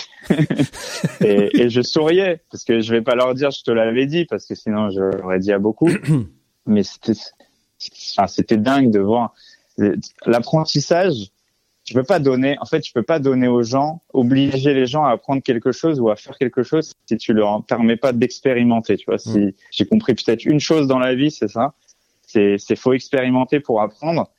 Et ouais, j'ai- tout eu quoi. Les gars qui se foutaient de ma gueule parce qu'ils disaient bah ça sert à quoi d'avoir des lunettes en janvier? Bah s'il fait moins 5, tu perds tes yeux quoi. Mais euh, et du coup après ils avaient des lunettes et, et, et voilà ou certes ceux qui avaient pas de lunettes ils arrivaient avec les yeux rouges. Bah ouais tu vois regarde ils avaient un œil qui un œil qui clignotait tu vois et ils me disaient tu vois bon je me suis pas niqué les yeux mais bon un petit peu. C'est- c'est comme ça et, et tu trouves les réponses sur le chemin quoi. Ouais. Puis après, tu me remercies ou tu m'insultes tous les deux, mais mais souvent ils m'ont fait des câlins ouais, à l'arrivée. Bon bah ils sont gentils. Des alors. câlins Covid quoi. Ouais. Ouais. Câlins Covid avec masque quoi. Ouais, avec euh, du bout des orteils.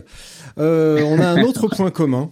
Euh, c'est c'est notre nos, nos soucis de, de navigation. Et la semaine dernière, j'ai fait un épisode spécial GPS et optimiser son GPS en, en me remémorant mes problèmes de navigation et en me souvenant de, de ta mésaventure sur la French Divide. Euh, T'as Mhm. réglé ça comment toi après? Bah c'est pas des soucis de navigation, c'est des c'est des soucis de Steven Le Yarrick qui est un qui est un, qui est un branleur depuis toujours. Et, et c'est des soucis de de de- d'anciens cancres à l'école qui qui part dans un truc de de de, de- ouais de- de- même Paris Dakar j'en ai eu des problèmes.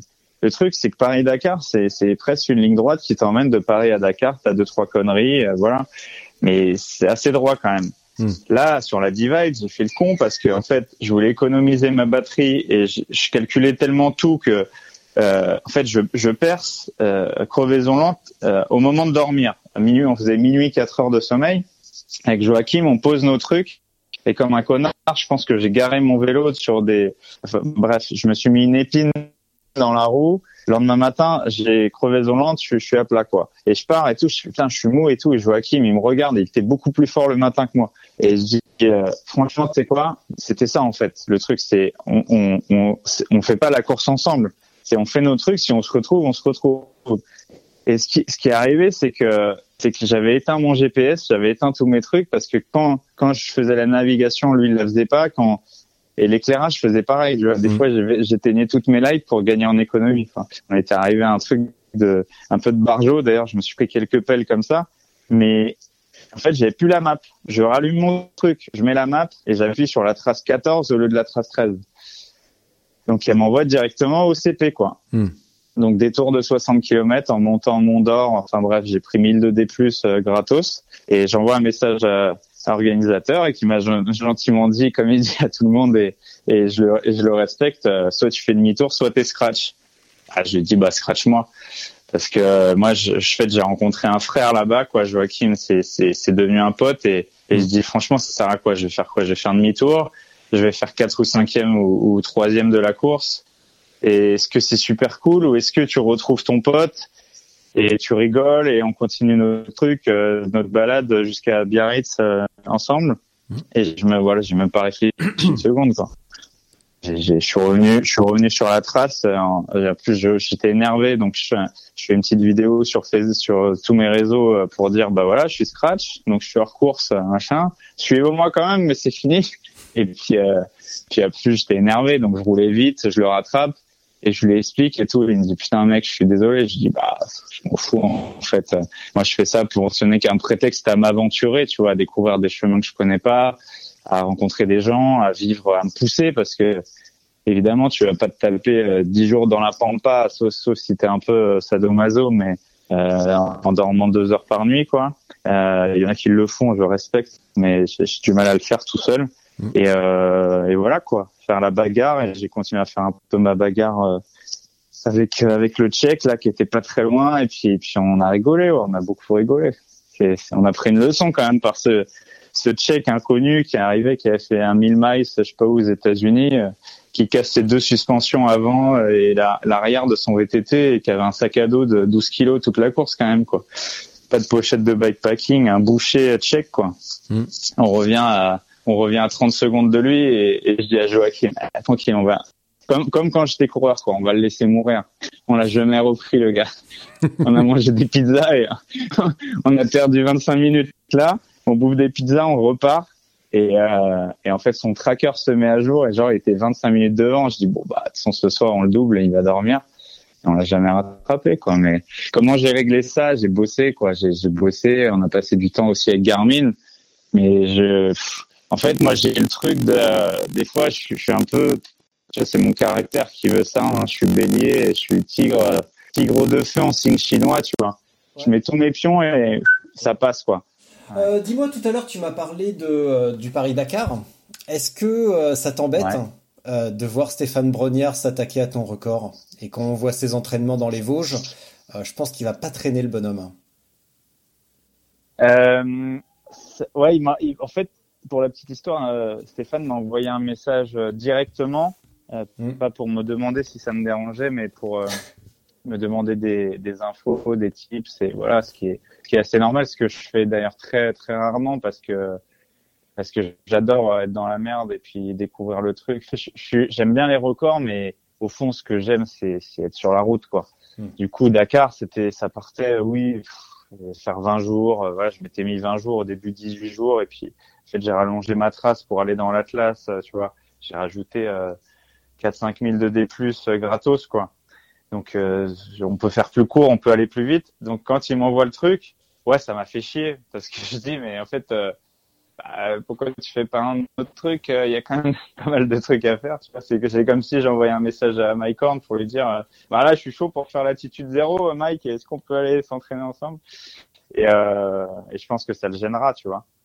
Et euh, euh, le truc, c'est que euh, il m'a impressionné sur euh, Biking Man euh. Corsica. Tu voyais ses chronos. Mm. C'était euh, c'était euh, un contexte un peu particulier parce que bon, ils, a- ils avaient le couvre-feu, donc c'était une course de vélo. Hein. C'était euh, deux ou trois courses de vélo d'affilée et non pas une course d'ultra, quoi. Euh, et il allait vite, quoi. Il allait vite. euh, il a, je pense qu'il a craqué un peu à la fin, mais il était solide et puis euh, non, il va s'améliorer. euh, comme je lui ai dit, je lui ai dit, je pense que Dakar, si si je le refais aujourd'hui, je pense que je peux le rentrer en 16 jours, tu vois Mm. en prenant le plus court, en, en, en sachant tout ce que je sais aujourd'hui, en reprenant le matos que j'ai, tous les trucs, ma logistique, euh, pas, pas non plus prioriser le, le, contact avec les gens et, et transmettre un documentaire après. Euh, cool, tu vois, c'est c'est ça, ça prend du temps. Tu vas discuter avec des, des caméramans, gérer la photo, gérer gérer plein de choses aussi, gérer euh, gérer des contacts avec Surfrider Foundation en plein de trucs.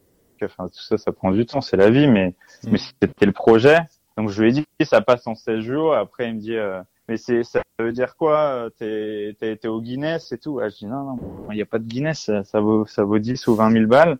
Du coup, il n'y a pas de Guinness. Du ouais, je lui dis bonne chance. Euh, ouais, si t'as besoin d'infos, euh, dis-moi. Et après, il m'a renvoyé un message un jour où j'étais euh, j'étais un peu full time juste avant le Gravelman Roubaix, je crois, où il était à Paris et il allait chez Opel, je crois, et il voulait me voir pour, pour prendre un café, et discuter. Non, c'est sur le coup, ça te fait un peu chier, quoi. Tu vois, c'est c'est comme c'est comme un gars, je pense, qui, qui a un record et quelqu'un vient lui manger. ah, j'ai envie d'y retourner, quoi.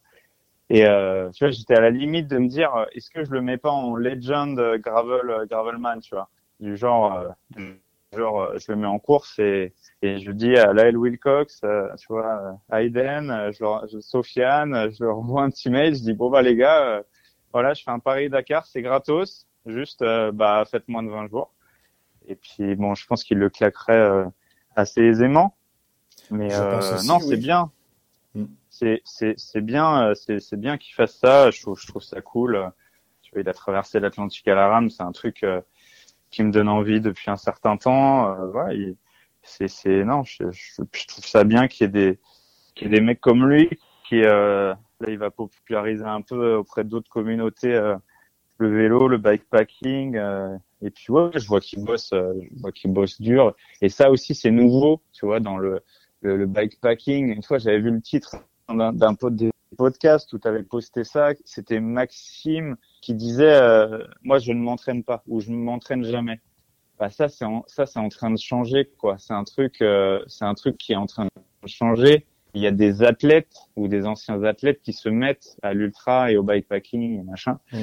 Euh, du coup, ça, va peut-être aller un peu plus vite, ça va peut-être être un peu différent. Ça voilà quand quand je vois un Eric Le Blaché là qui a fait qui a fait la race cross France et il s'est il s'est fait battre. Et puis sur Gravelman là il s'est fait chatouiller par des gars euh, qui roulent euh, qui roulent pas mal. Mais bon c'est tu vois c'est drôle tu vois c'est des communautés qui s'affrontent et ça, ça, croise des choses. On en revient quand même toujours à cette histoire de course.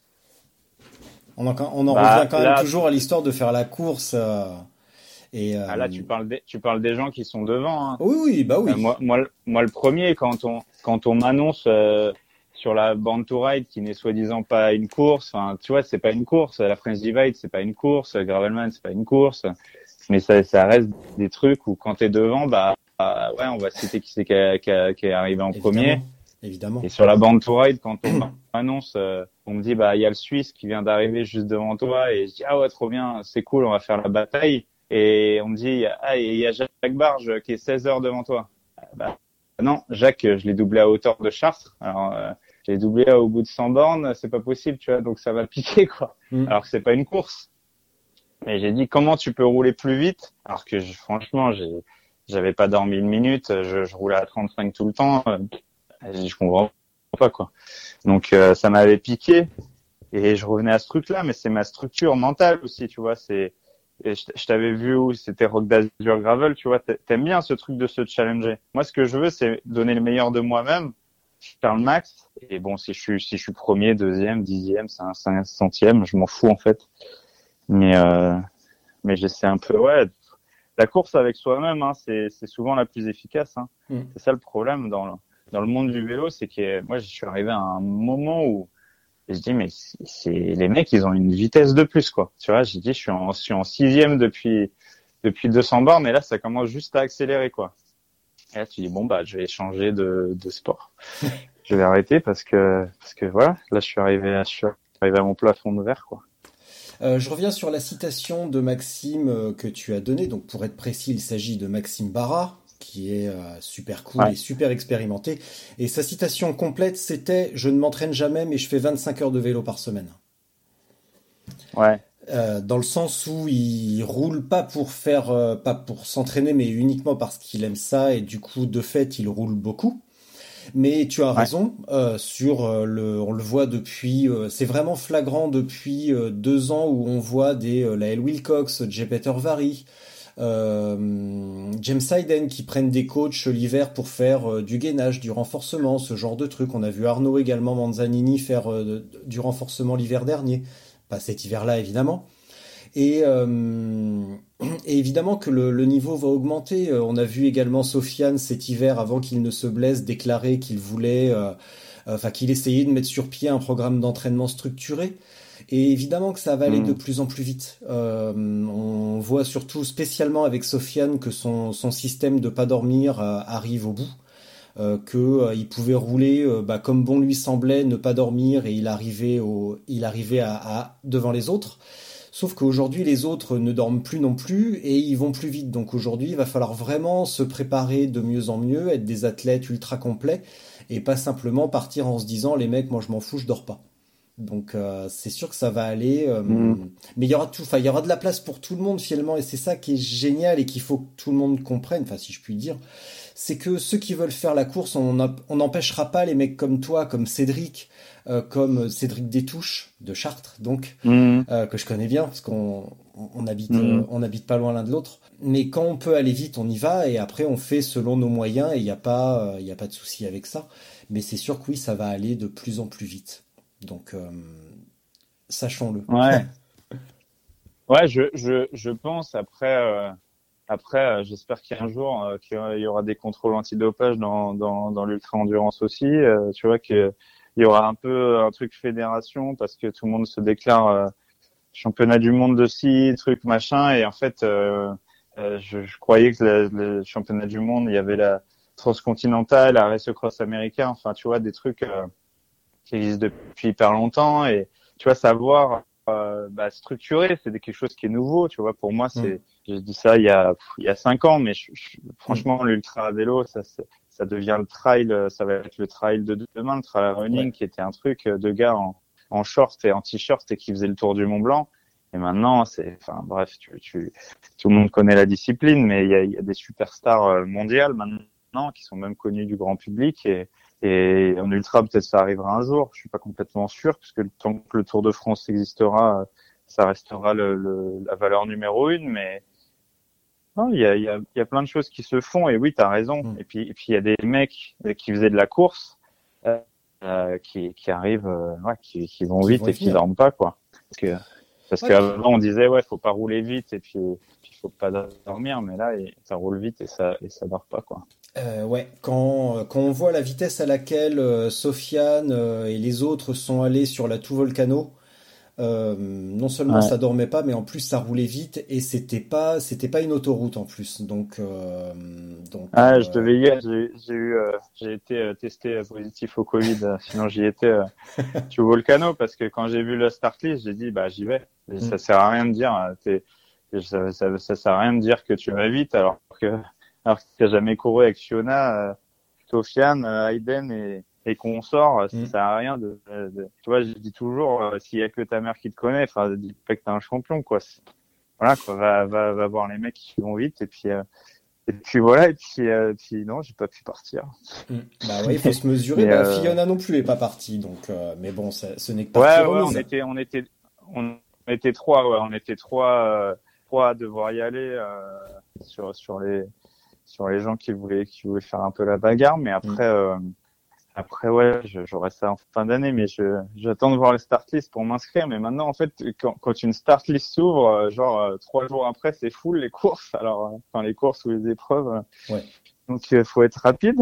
Mais non, ça va arriver, ça va arriver quand ça doit arriver. J'ai envie de faire la bataille. Tu vois, même là, dimanche, ça fait un vendredi parce qu'il est arrivé vendredi. Eric et, et les trois quatre premiers quand ils sont arrivés, ça, ça, ça me titillait. J'avais envie de faire la bagarre quoi. J'ai dit putain, j'avais envie de jouer avec eux. En fait, j'ai envie de jouer avec eux. Moi, j'aime jouer à faire la, la bataille, mais gagner au fond, je m'en fous parce que j'en retire pas quelque chose de. Tu vois, tu, tu, tu gagnes une banane quoi là, qui est la même que le dernier. Hein, donc. Euh, Bah, ce qui est rigolo, c'est de faire la course. Euh, c'est un jeu de, de quand on était enfant, tu vois, quand on se mettait euh, Mm. d'un côté de la, de la cour d'école et puis on se mesure, euh, on le fait à pied ou on le fait à vélo. et au bout du compte, c'est un plaisir de d'enfant de, de faire la course et de voir bah, qui va le plus vite. Et puis au fond du au, au bout de l'histoire, on bah, on reste amis après et c'est juste le plaisir de, de faire la course, mais pas de se sentir supérieur et euh, et euh, bah tiens, je pourrais citer Ouais, bah, ça, euh, ça te rend humble. Hein. On, a- apprend, on vite humble, la, on apprend vite l'humilité, tu vois. Euh, tout à l'heure, je parlais Ouais. en rigolant des histoires de, de, de, de, de navigation. Euh, bah, quand on fait ce genre d'erreur et qu'on passe réellement pour un con ou pour un connard, eh ben, on apprend vite l'humilité. Donc, c'est euh, de, de, de se retrouver avec des mecs qui vont largement plus vite que soi. C'est, enfin, je le souhaite à tout le monde. Euh, de, de rouler, c'est trop facile d'être dans son canapé et de dire euh, ouais mais les pros machin, non, faut, faut rouler Ouais. avec un pro ou un élite une fois dans sa vie et se rendre compte vraiment de la différence entre eux et nous. Et c'est, c'est, vraiment, c'est, c'est vraiment génial. C'est fascinant de rouler avec quelqu'un qui, qui est dix fois meilleur que nous. C'est, c'est, vra- c'est vraiment une expérience unique. Il n'y a pas à être Ouais, triste, c'est comme ça. avec les gens en vrai, quoi. Ouais, discuter avec les gens en vrai parce que moi ça m'a fait rire. J'ai vu des critiques sur des réseaux et tout sur la sur la divine mais j'explosais de rire parce que mais vous me connaissez pas quoi. Je rigolais je dis mais vous me connaissez pas. Mais je dis mais moi au fond j'en ai rien à foutre. C'est c'est juste ce système. En fait cette espèce de système révolutionnaire communiste machin truc qui est le sport ultra endurance machin truc en France. Et par contre, la règle, elle est stricte. Ah, tu te trompes d'un kilomètre, t'es scratch, tu vois. Ce truc-là, ça m'a fait sourire parce que je dis, mais vous êtes des révolutionnaires, mais en fait, euh, c'est les régimes de Poutine, le bordel. Moi, s'il y a quelqu'un qui se trompe de 5 bornes sur, euh, sur, sur, sur mon, sur Gravelman, j'en ai rien à foutre. Même si tu veux prendre un bout de trace route, un bout de trace de gravel, je veux juste que tu te fasses plaisir et que tu ailles au bout de tes rêves. Moi, je trouve ça con. Tu vois, j'ai vu un mec sur la Divide, le mec a fait quand même, il a mis directement au lieu de mettre, euh, bref, il s'est gouré, au- il a pris navigation par défaut pour aller à Charleville-Mézières. Mhm. Il est sorti de 500 km, il a fait toute la Belgique. Il est allé dans le mauvais sens en fait. Et il est arrivé à Charleville-Mézières, donc deux jours après les autres. Donc il a posé ses vacances, il s'est acheté un vélo, des roues, des super pneus qui vont bien, un groupe, un machin, et il est scratch au bout de deux heures, tranquille. Il a posé ses 15 jours de vacances. Putain. Donc, euh, quand il rentre chez lui, qu'il explique à sa femme, euh, bah, elle lui dit, bah, rendez-vous dans trois ans, hein, parce que là, on va faire un, on va faire un petit point financier. Puis, je trouve ça con, en fait. Mais après, c'est les règles. C'est les règles qui veulent ça et tout, mais c'est, Ouais. dur. Moi, je, moi, personnellement, je te jure, hein, je m'en fous. Au fond, je m'en foutais grave. Mais ça m'a fait mal parce que je dis, en fait, c'était mes trucs d'enfance qui ressortaient de, de t'arrives à un contrôle et tu dis, ouais, ça va passer, je pense. Et t'as pas révisé et voilà, le bac ou machin, ouais, je pense que ça va le faire, hein, t'inquiète, au talent. euh. Et là, euh, ouais, là, non. En fait, il y a Mm. vraiment une trace, quoi. Ouais, y a... C'est Faut vrai qu'il y a trop de règles. Je sais pas s'il y a trop de règles, il en faut, mais c'est difficile en fait pour vous, organisateurs, sur ce genre de truc, de dire euh, bah allez-y, vous avez un parcours et vous faites comme vous voulez. Euh, c'est difficile de leur Mhm. dire, euh, de, de pas leur dire, bah je vous conseille de prendre plutôt un peu d'éclairage, je vous conseille d'emmener un minimum à bouffer, parce qu'on sait que hum, Ah non, bah, ça, c'est obligatoire pour certains moi. ont tendance Mais à se voir un petit peu plus beau. euh, Oui, mais Ouais. Ouais. tu vois, à la limite, euh, se dire il y a trop de règles et hum, bah on peut si si si c'est l'aventure et si euh, comme on le clame sur les groupes Facebook, le gravel c'est la liberté. Et ben c'est la liberté de faire de faire comme on veut et c'est la liberté de laisser les gens euh, faire la, faire des bêtises. Mais Ah ouais, c'est difficile aussi de se dire j'envoie les gens au casse-pipe. Quand même. Ah ouais, moi, j'ai, moi, euh, j'ai aucun problème avec ça. C'est, c'est juste euh, la règle des 1 km, des machins, tu vois. Comme sur une transconti où t'as, où t'as un carnet de 62 pages, tu le lis, déjà, t'as t'as l'impression que t'as fait maths sup, maths et, que t'as fait le truc et tu, tu connais déjà tout le truc. Il faut, faut que tu bosses, quoi. Et je trouve ça génial. Enfin, tout le monde s'y met. J'ai, j'ai vu pour le Maroc que c'était un peu pareil. T'as plein de questions pour euh, déjà sécuriser le truc. Mm. Euh, ça évite le nombre de questions, c'est-à-dire en- environ euh, 500 que j'ai reçues depuis que j'ai créé ce petit truc qui est Gravelman. Vois, j'ai quand même une américaine qui est la fille. Elle, elle, il y avait pas possibilité de se tromper quand tu pars de République pour prendre la trace. Elle, elle est quand même arrivée à Longchamp, dans le, donc dans le mauvais sens de la trace. Elle a fait demi-tour. Elle est retournée à Chantilly Mhm. et elle m'appelle et elle me dit, euh, euh, je comprenais la moitié et tout. Et elle me dit, j'ai un swim dans le, dans le canal de l'Ourcq. Et je dis, bon, bah, elle a dû tomber. C'est une expression. Elle a dû tomber dans le canal de l'Ourcq. Je dis, on peut aller te chercher. Non, non, j'ai un swim. Et en fait, elle arrive après la course et elle me dit, donc c'était pendant l'épreuve quand même. Mm. Et elle me dit, c'était génial et tout, j'ai adoré, c'est le plus beau moment en vélo de ma vie. Et j'ai même pu nager, comme je te l'avais dit, dans l'Ourcq avec mes amis. Donc la meuf a nagé dans le canal de l'Ourcq avec ses potes le samedi. Et elle, a- elle est revenue à l'arrivée nous dire que, que c'était génial alors qu'elle a pris qu'un bout de trace, tu vois. Je dis, bah, l'autre bout, il était super, hein, je te jure. euh, le Vexin, la vallée de Chevreuse, c'est sympa aussi. Ah, je referai peut-être quand je reviens. euh, ah, pas de problème. Tu reviens quand tu veux, mais, mais elle s'est inscrite le lendemain pour Deauville, hein, donc j'espère qu'elle va pas Ah, aller voilà. dans le mauvais sens parce que, Bah, que l'Auvergne n'est pas loin. Hein. Bah, il faut, je pense que sur ces, pour les organisateurs et même, enfin, pour tout le monde, il faut accepter que, que tout le monde vient pas avec le même objectif et que tout le monde n'a pas forcément envie de finir et tout le monde n'a pas envie de rentrer dans le cadre. Et c'est, ça peut être difficile à accepter ou difficile à comprendre en tout cas. Mais tout le monde n'a pas envie de, bah, de rouler vite, tout le monde n'a pas envie de, finir et il y en a à qui ça pose pas de problème. Et c'est bien. Ouais. Ouais, et puis non, mais en fait, elle a eu des sensations exceptionnelles de, de se retrouver avec des gens, de parler avec des gens et de se comprendre. Et sans, enfin, elle m'a- fait une éloge de- pendant une heure en me disant mais c'est énorme parce que elle arrive, elle me dit j'ai crevé de l'arrière et tout machin. Et j'ai senti que elle voulait un petit peu que je lui change son truc, donc je lui ai changé sa chambre à arrière et tout, devant tous les bénévoles qui me regardaient halluciner. Mais je dis bah et parce qu'il y a il y a mon photographe qui venait de me dire dix minutes avant, bah c'est pas mon taf de conduire le caméraman et tout. Bah je dis bah c'est pas mon taf de changer la chambre à air de la fille, mais en même temps c'est mon taf. Donc euh, donc je lui fais. Les Et photographes. puis elle repart toute contente. Et puis et puis voilà quoi. Mais tu vois c'est ça veut ça veut dire quoi l'aventure euh, Ça veut dire ça quoi. La fille elle arrive, euh, fait son truc là, elle se réinscrit, elle s'est inscrite sur le Mont Blanc quand même. Ah j'adore Chamonix, c'est vraiment la ville. Il y a pas de problème. Mais en fait il y a vraiment 10 000 mètres de D+. Mais oh, j'ai adoré vraiment quand tu montes le premier col. et- Mais t'as fait tout le tour Non, juste euh, comme ça. J'ai juste regardé la montagne. Ouais, c'est des elle- prétextes pour s'aventurer. Si elle est heureuse avec ça, euh, évidemment que ça prête à sourire, mais après tout, euh, Moi, j'adore. et, c'est à la limite c'est les gens les plus heureux parce que se mettre la pression, se prendre la tête, euh, je veux finir, je veux finir en tel temps, est-ce que j'ai le bon vélo, est-ce que j'ai les bons pneus, machin, ah, c'est une prise de tête. Alors que finir dans, ah, venir dans cet état d'esprit et s'en foutre royalement et d'être content de ce qu'on a, ah, c'est une vraie richesse finalement peut-être.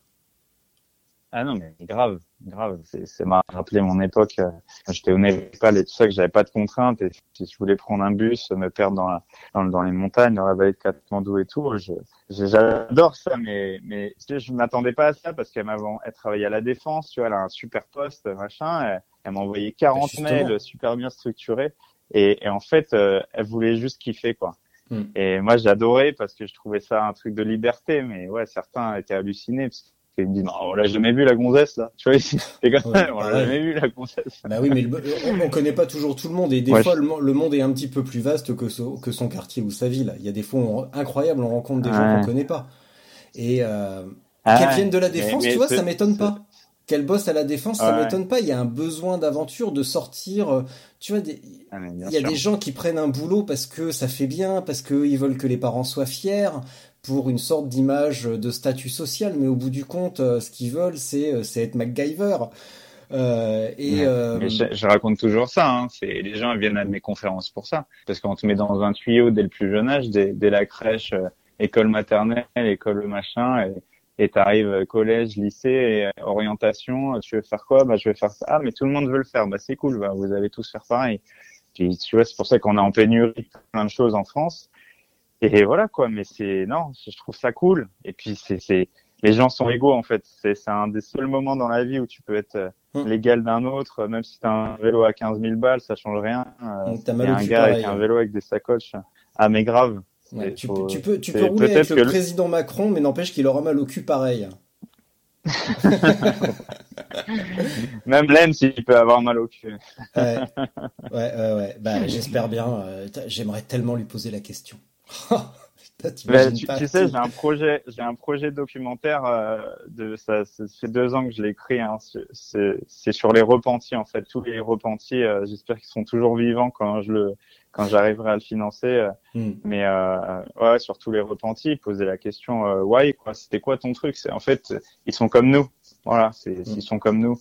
Tu vois, Yann Ulrich, il est comme moi. Tom, Tom Boonen, tous les champions qui ont été connus, reconnus, qu'on t'adore, tous au fond c'est des gosses comme nous qui ont eu des rêves, qui ont bossé dur, qui arrivent, qui arrivent pas. Après, tu fais des conneries, tu rentres dans des trucs. Mais voilà, dans, dans le monde de, dans le monde du travail, il y en a plein qui trichent, euh, on leur en veut pas, quoi. Et dans le vélo, bah, tu te fais détruire, t'es presque emprisonné et mmh. t'es humilié partout, euh, toi et ta famille, mais bah, le travail, la musique, euh, c'est super cool d'être musicien et d'être d'être drogué. Personne en veut, euh, personne en veut.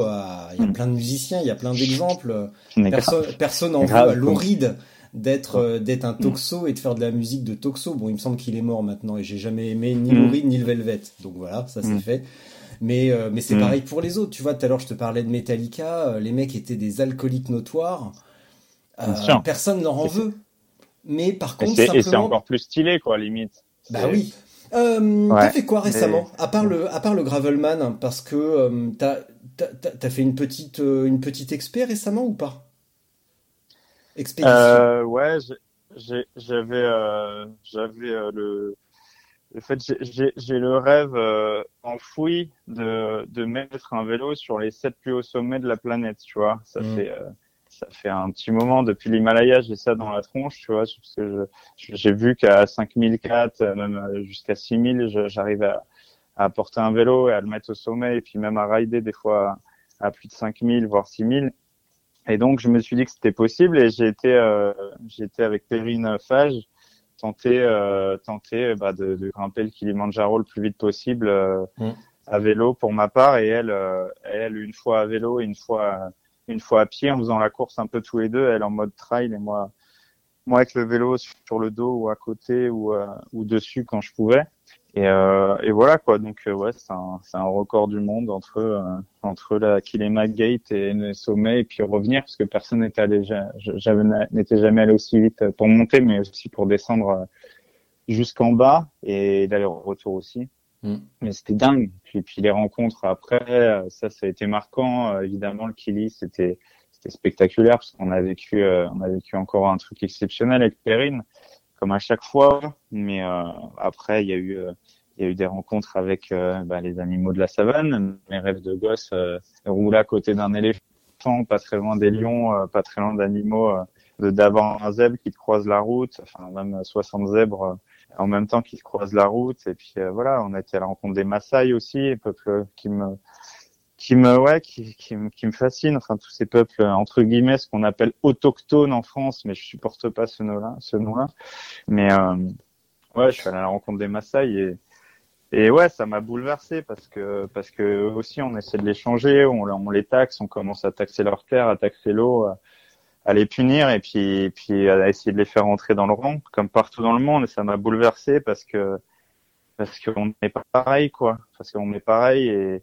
et comme ils disent là-bas et comme m'a dit mon mon pote là-bas en partant et, il m'a fait un clin d'œil il m'a dit Akuna Matata. Et voilà il y a rien qui est grave dans la vie quoi. Il m'a dit il y a rien n'est grave dans la vie voilà. Comme au Népal comme partout dans le monde il m'a fait un clin d'œil et et, et qu'est-ce qu'il m'a dit? Everything. Attends, il m'a, dit quoi? Ah, Parce qu'ils sont fans de reggae. Alors Bob Marley, genre un truc hyper central et et voilà. Mais il me dit uh, Everything gonna be alright parce que j'étais, en fait, j'étais triste de partir et je lui dis tu, tu me vois là Je dis tu me tu me vois comment? Il me dit fort, très fort. Je dis bah tu vois je pense que j'ai jamais été aussi faible parce que j'ai rencontré des frères et je vais devoir vous, quitter et je veux pas partir. Et il me dit ça. Il me dit Akuna Matata. il me dit, euh, il me dit euh, tout, tout va bien se passer, t'inquiète. Je dis bah non, mais je veux rester avec vous. et voilà, mais c'est comme euh, comme au Népal, comme partout, c'est on a des frères partout euh, sur la planète et, et moi je- je- je- j'adore ça. Pour moi c'est c'était plus fort que le Kili quoi. Kili c'est cool, ça a fait rêver tout le monde et, et moi le premier. Mais les Maasai ça m'a ça m'a bouleversé quoi parce que parce qu'ils ont ils vivent pas avec un, arc, des flèches et machin, mais mais il y a des moments où c'est un peu comme ça et et c'est la life quoi. Ils sont ils sont heureux, ils sont ils prennent pas d'antidépresseurs euh, comme beaucoup de comme beaucoup de- d'occidentaux on va dire. Euh, ouais, ça m'a ça m'a touché. J'étais très très touché par ça et voilà, ça m'a changé encore une fois et ça m'a rappelé euh, combien j'aimais euh, me sentir vivant ouais, parce qu'on a eu deux trois fois où euh, j'ai laissé Perrine à 3 400 mètres derrière moi. Et parce que un j'avais peur euh, qu'il y ait des animaux et en fait il y a un il y a un, ce que je croyais être un buffalo en fait les buffalos c'est c'est ça tue entre 50 et 100 et, et 100 personnes par mois en Tanzanie et euh, et au Kenya. Et du coup euh, du coup en fait je savais pas que c'était hyper dangereux. Je pensais que oh là là c'est le c'est le lion qui est méchant. Et en fait euh, ouais les, les buffalos et je vois je vois un, un, buffalo au loin. Et en fait c'était un gnou. Et j'approche à 100 mètres et il se retourne vers moi. Et tu sais j'ai des j'ai des cornes sur mon j'ai des ergons là sur mon sur mon VTT et il me regarde donc face à moi mais j'ai pas compris ce truc. Ils ont un ils avaient un problème avec moi quoi. Ils avaient un problème avec ces cornes sur mon vélo. Et ils se retournent vers moi. Et ils voulaient jouer quoi. Mais sauf que quand ils jouent ils se mettent des coups de corne. Moi s'ils m'avaient mis un seul coup de corne il y avait plus de Steven quoi. Je m'arrête. J'attends que Perrine arrive. Je cherche mes mots pour lui expliquer exactement ce que je pense faire comme stratégie. Et elle me dit, bah, de toute façon, on fait demi-tour et tout. Je dis, bah, non, parce que ça se trouve, il y en a derrière. Alors, voilà, je lui dis, bah, alors, je t'explique. S'il fait plus de 10 mètres à droite, on laisse avancer et on va aller très vite. Mais comme t'as jamais été vite dans toute ta vie, et surtout, la seule chose que tu dois pas faire, c'est surtout, tu ne touches pas tes freins, Perrine, je veux pas te voir freiner. Évidemment, elle a freiné dans la descente. Évidemment, on a flippé et on s'est retourné que deux bandes cinq après, mais c'était drôle, quoi. C'était drôle parce que, pff, tu vois, là, c'est- là, c'est l'aventure. Là, tu te sens vivant parce que, parce que ouais, quand un, quand un buffalo, il y a un soir où, où on rentre, euh, on rentre à notre tente et on revenait de la, un peu de la ville entre guillemets.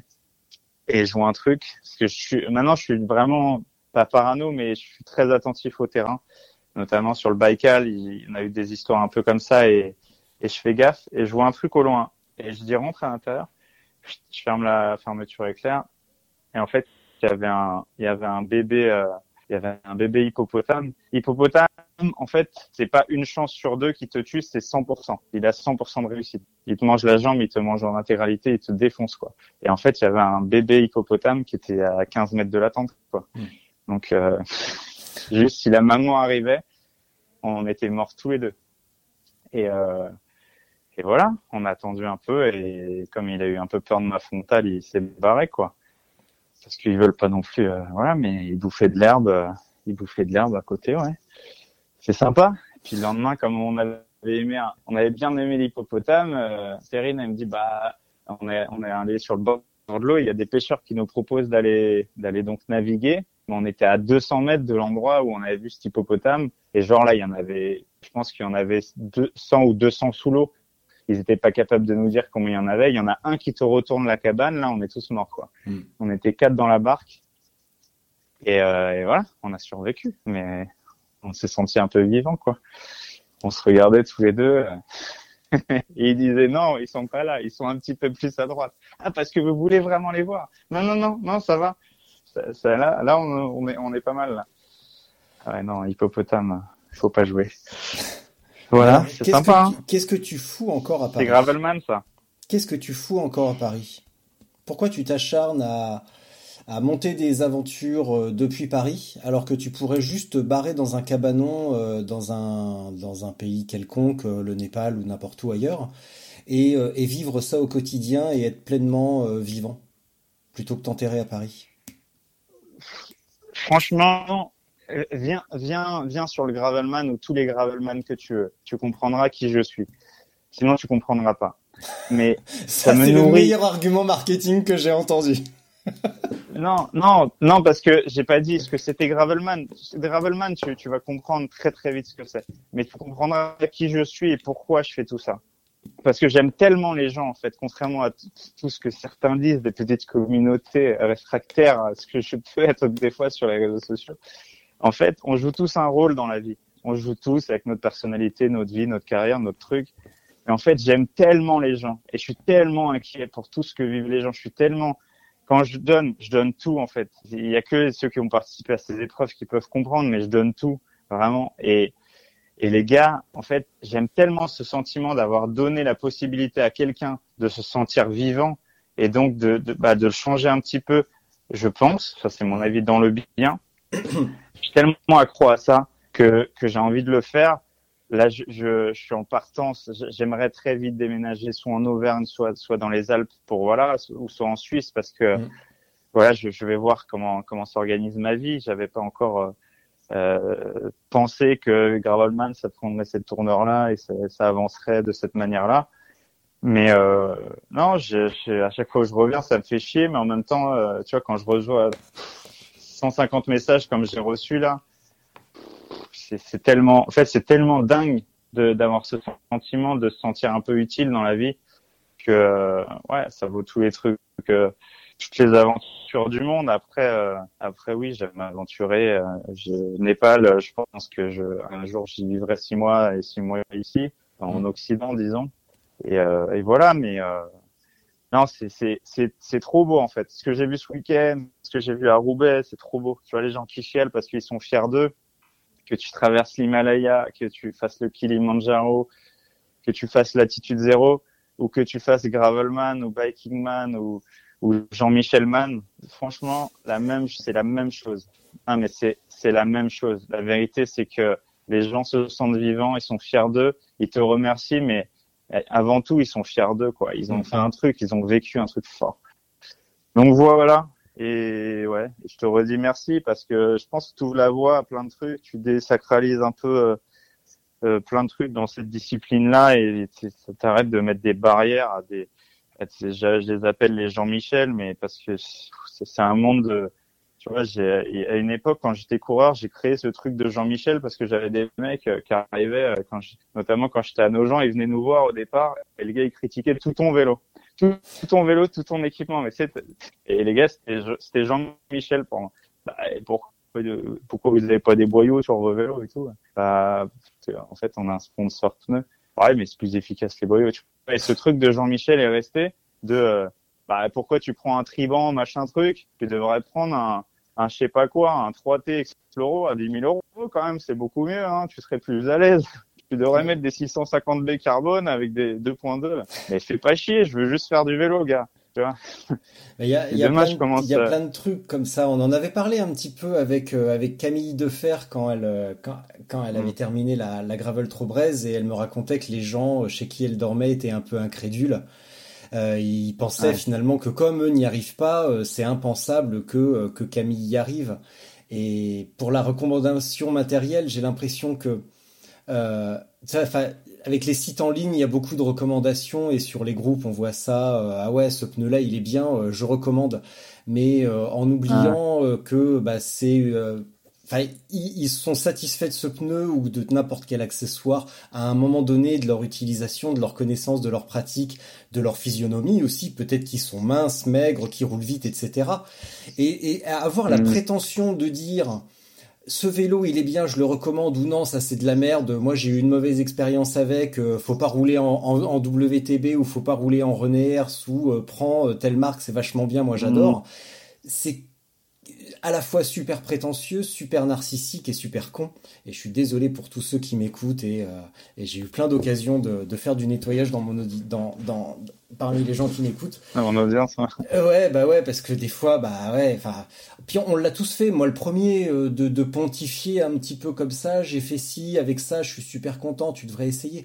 Mais en fait, c'est pas vrai et, euh, c'est une des raisons pour lesquelles je suis vraiment contre les tests de matériel parce que ça n'a aucun sens.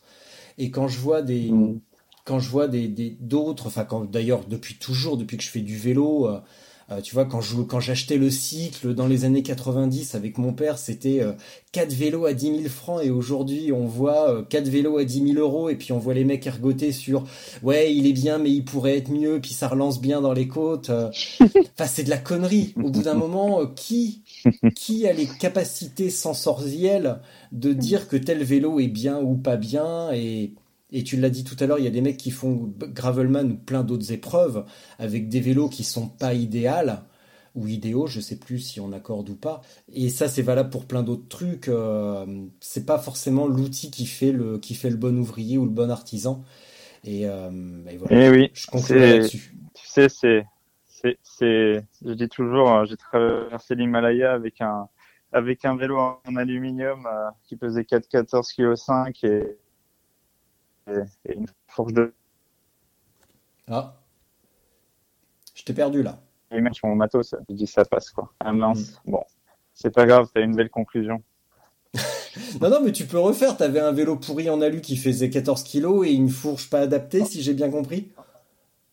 Oui, je dis, je dis toujours que j'ai traversé l'Himalaya avec un vélo à 999 euros en aluminium avec une fourche de 100 mm et c'est passé quoi. C'est passé et Oui. mon et mon Sherpa qui avait qui avait un vélo tout carbone, Trek euh, comme une Ferrari euh, rouge, euh, tu, vois, et c'est son rêve absolu. Il a cassé deux fois ses pédales, euh, il a dû changer ses roulements et et il a eu plein de problèmes. Et puis voilà, mais c'est c'est c'est la vie quoi. Je prends toujours l'exemple des guides népalais aussi qui qui arrivent avec du matos pour ave et on leur offre du, du matos pour monter l'Everest et en fait euh, euh, le jour de l'ascension on leur dit mais il est où le matos?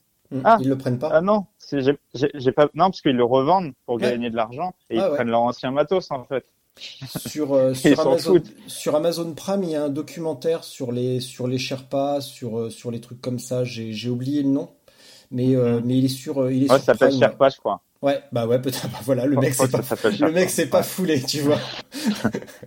ouais, ouais. Donc euh, bon, c'est pas le meilleur documentaire du monde, mais euh, mais mais c'est sympa. C'est pas euh, c'est pas Icarus ou euh, ou Meru, mais en tout cas c'est euh, c'est sympa quand même. Voilà. Euh, on va terminer. C'est quoi ton rêve absolu? Mon rêve absolu c'est d'éradiquer la, la pauvreté dans le monde c'est- Ah, mais un, rêve, un rêve réalisable. Désolé pour la, la Non, touche de cynisme. absolu. Non, mais c'est la vérité. J'ai- j'ai- je veux voir les gens heureux. Après, moi, mon rêve absolu d'av- d'aventure, euh, c'est déjà de financer mon projet 666 et, et voilà, de mettre, euh, mettre un peu euh, l'aventure au centre parce que voilà, j'ai envie que les, gens se sentent vivants et et ouais, me- traverser l'Antarctique avec mon vélo, traverser une grande partie de l'Arctique. euh, faire faire ce que enfin faire ce dont j'ai rêvé et ce que j'ai écrit et le financer puis après euh, après le transmettre au plus grand nombre en le finançant Mm. et puis en le diffusant mais, mais ça c'est qu'un rêve personnel la vérité c'est que c'est que ce que je veux ce que je veux c'est que les gens soient heureux le reste euh, au fond au fond je te promets pff, Steven Le Yarrick, euh, j'en ai un peu rien à foutre tu vois Tu pourrais, tu pourrais Au mourir demain, ça te dérangerait pas si on te disait demain, Steven, tu meurs à 14h13. Qu'est-ce que ça te fait?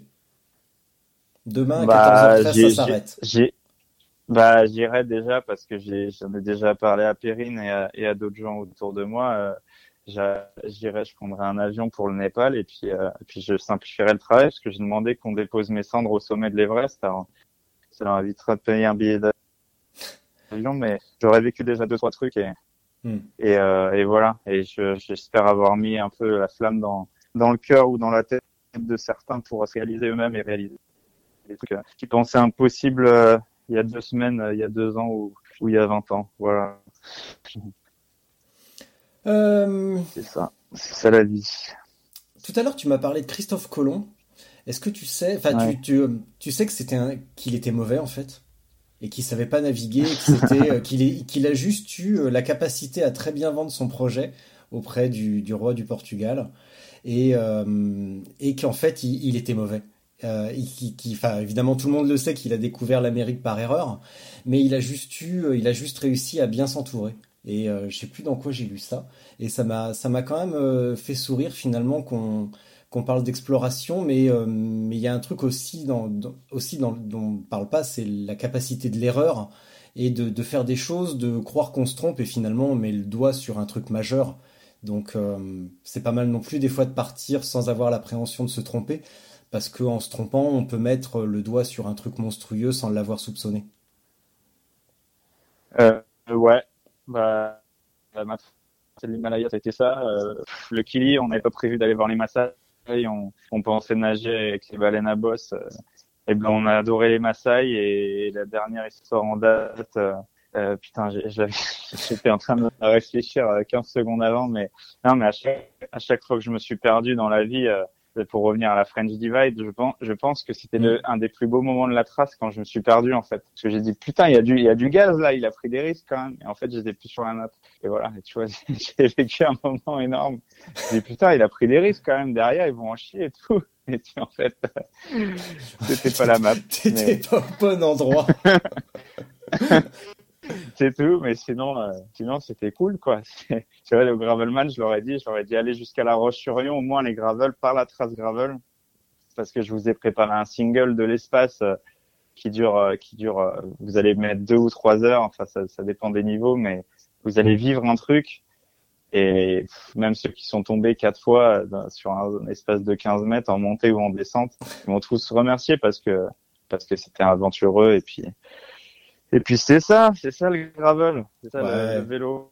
Faut se marrer quand même. Bon Steven, j'en sais un petit peu plus aujourd'hui, donc euh, merci, merci beaucoup. Bah, c'est bien, ça, ça a duré 4 heures. Bon, bonne chance pour le dérochage. Et puis, ah, non, bah, le dérochage, parce que tu crois que je vais en faire. Je vais enlever les moments où on a été coupé, le moment où on a été coupé, et puis je vais raccorder deux morceaux. Mais je laisse tout ça, euh, je laisse tout ça brut. Voyons, non mais franchement. Ah, parce que j'ai dit plein de trucs. Et J'ai dit, plein de trucs à Denis Brognard et, Denis Brognard, il a supprimé plein de trucs intéressants. Alors je sais pas maintenant. Euh. Ah non non non oui non mais là non mais là moi je suis pas Denis Brognard et puis je laisse je laisse le je laisse les gens faire leur choix, déterminer ce qui est intéressant pour eux. Euh, et de déterminer ce qui est euh, ce qui est bien, ce qui est pas bien, et, euh, et chacun prend moi, ses, ses auberges espagnoles. Sais pas si je suis intéressant, mais j'ai pas la j'ai pas l'arrogance de dire que je suis je suis intéressant, mais, euh, non, je pense que c'est une conversation intéressante qui va faire rire de trois oh. Gravelman. Je pense. On en est là tous les deux, tu sais. Euh, moi aussi, je reçois plein de messages de gens qui me disent euh, je t'écoute, je trouve ça vachement bien. Maintenant, je pars à l'aventure. Cette année, je vais faire ci, je vais faire ça. Euh, tu m'as tu m'as motivé à m'entraîner et tout. Et mais quand j'y pense, j'ai même pas l'impression. Enfin, je me rends pas compte et et c'est bien, c'est plaisant comme toi et à un moindre niveau, euh, moi à un niveau bien moindre que le tien. Et c'est plaisant de participer, de se rendre compte qu'on motive les gens et qu'on a un petit impact. Mais euh, mais j'ai quand même du mal à, j'ai quand même des fois du mal à y croire. Et il y a quand même la majorité du temps où je me dis que les gens sont gentils juste avec moi et je pense pas avoir autant d'impact que toi ou les autres veulent me prêter. Je suis pas, je suis pas entièrement convaincu de cette euh, de ce truc-là. Cela étant, je vais te laisser ah, pour ta C'est mignon ce petit syndrome de l'imposteur. Ouais, non. tu, veux, tu veux vraiment qu'on en parle? Parce que oui, je vis avec au quotidien depuis euh, depuis des années. Enfin voilà, je vais pas m'allonger. le monde. Euh, le jour où je voudrais, passer devant le psy, euh, bah, je le ferai. J'emmènerai pas mon micro ce jour-là, mais mais oui, évidemment que je l'ai au quotidien, donc c'est c'est pas c'est pas super super marrant. Et, et voilà. Cela étant, je te laisse pour ta minute de solitude. Mm. Dès qu'on sera un petit peu plus libre de nos mouvements, on ira rouler. Enfin, je te regarderai rouler devant moi. et puis voilà. Et puis il faudrait déjà que je hein. Bah si, parce que déjà quand je roule, en ce moment ça fait trois semaines que je roule pas, donc euh, le retour va être difficile. Euh, et voilà. donc euh, micro coupure. ouais, bah, j'en avais fait, j'en avais déjà fait une avant, donc là c'est la deuxième déjà de l'année. Hein, donc euh, il y, a, y, a, eu la micro coupure et puis ce qu'on pourrait assimiler à un burn-out là. Donc donc c'est pas forcément la meilleure des coupures. Voilà, Steven, merci. Je te laisse pour ta minute de solitude. Bravo encore et à très très bientôt. Et tu raccroches quand t'as fini, hein tu racontes ce que tu veux. qu'est-ce que tu veux que je te raconte Bah, ce que, tu veux, ce que tu euh, veux, ce que tu veux. Souviens-toi, ah. Sofiane, il a chanté, il a déclamé du Baudelaire. Stéphane, il a mimé sa chaîne au Maroc. Donc, euh, je t'ouvre un espace de créativité monstrueux. Tu peux euh, faire ce que tu veux. tu peux, tu peux nous montrer ta bite au micro si tu veux. Enfin, ça fera pas de bruit, mais en tout bah, cas, bah, tu fais comme tu veux. Voilà. D'accord. Alors pour, pour cette minute, non, je vais je vais ni euh, ni montrer euh, mon sexe ni ni chanter chanter parce que Sofiane est, est beaucoup meilleure que moi et et ni mimer. Non, mais je vais encourager euh, je vais encourager tous ceux qui peuvent le faire à, à s'aventurer, à aller euh, aller de l'avant, aller au bout de leurs rêves, à être ouais, à être chiant, à être transgressif, à être insolent, à, à faire des trucs et puis et puis vous avez qu'une vie quoi. Vous n'avez que vous n'avez qu'une vie. Et puis euh, et puis voilà quoi. Il y a que ça qui compte. Comme j'ai dit au Gravelman ce que vous avez vécu euh, là euh, ça s'achète pas. Et puis euh, puis personne pourra vous l'enlever quoi. Quand vous serez euh, pensez toujours quand vous serez au moment de mourir qu'est-ce que qu'est-ce que vous allez retenir? Est-ce que c'est c'est la voiture la maison le truc que vous avez vécu? Ou est-ce que c'est c'est des moments que, qui vous ont euh, qui vous ont un peu transpercé et qui vous ont fait évoluer, qui qui resteront. Moi, je pense euh, je pense que c'est ça qui reste et, euh, et c'est pour ça que je fais ce que je fais. Soyez heureux, soyez forts, soyez beaux. écoutez Spotzel, essayez de le taquiner un peu et puis puis essayez de lui dire que c'est pas un imposteur parce que parce qu'au fond c'est un gars bien même si même si c'est un mec qui écoute du métal du métal voilà j'ai fait ma minute ou, ou me reste 10 secondes? Parce que je suis pas un bon élève alors j'ai pas de j'ai pas j'ai pas de compteur euh, j'ai pas de compteur non plus quoi tu vois je fais ça un peu euh, j'ai pas j'ai pas mis ma ceinture de cardio fréquence mètre pour savoir combien de, de secondes j'ai fait. Putain, tu, tu, tu, vas réussir tu vas réussir à me garder euh, à, à, presque me mettre mal à l'aise. On dirait quand t'es à la télé antenne dans 5 secondes. Ah non, finalement, il y a un sujet sur le basket. Il y a un sujet sur le basket. Non, le Yari qu'on annule. Le. Ouais, t'auras que 5 minutes finalement t'auras pas 15 minutes. Allez, reprends la main, euh, Jean-Michel euh, Spotzel. Tu as gagné. Ça fait beaucoup plus qu'une minute. Hein. tu vas mourir dans d'atroces souffrances. Je te jure, je vais rajouter une, descente sur le gravel Mont Blanc juste parce que tu viens. Une descente qui passe que à pied. Une descente qui, ton, ton Scott, il, va se plier en deux, quoi. J'espère que j'espère que tu vas me mettre une petite fourche hydraulique parce que là, tu vas pas passer, mon gars.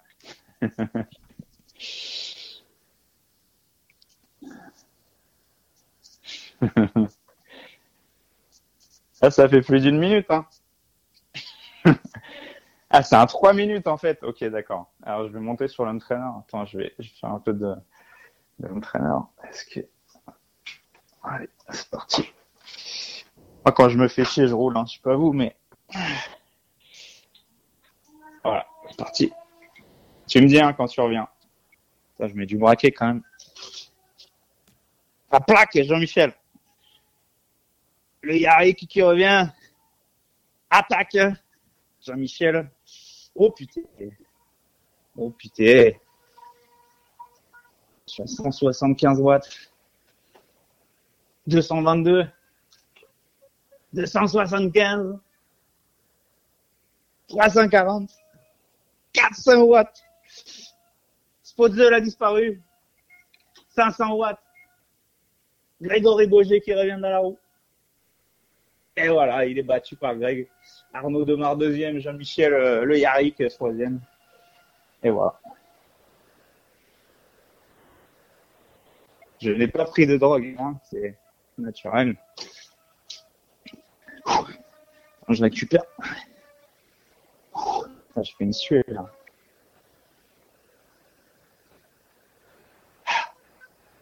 Je vais faire 10 fois 30-30.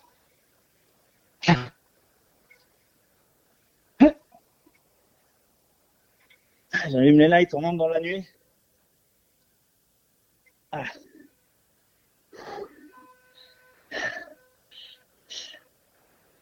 Allez. J'ai ma batterie qui clignote, j'ai plus trop de batterie.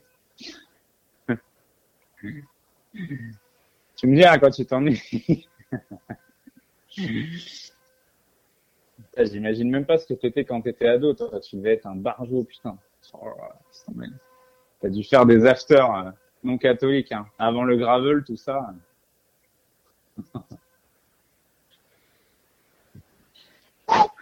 Allez.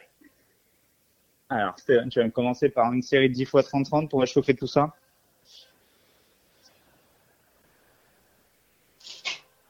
Putain, je suis en train de faire une suée, quoi.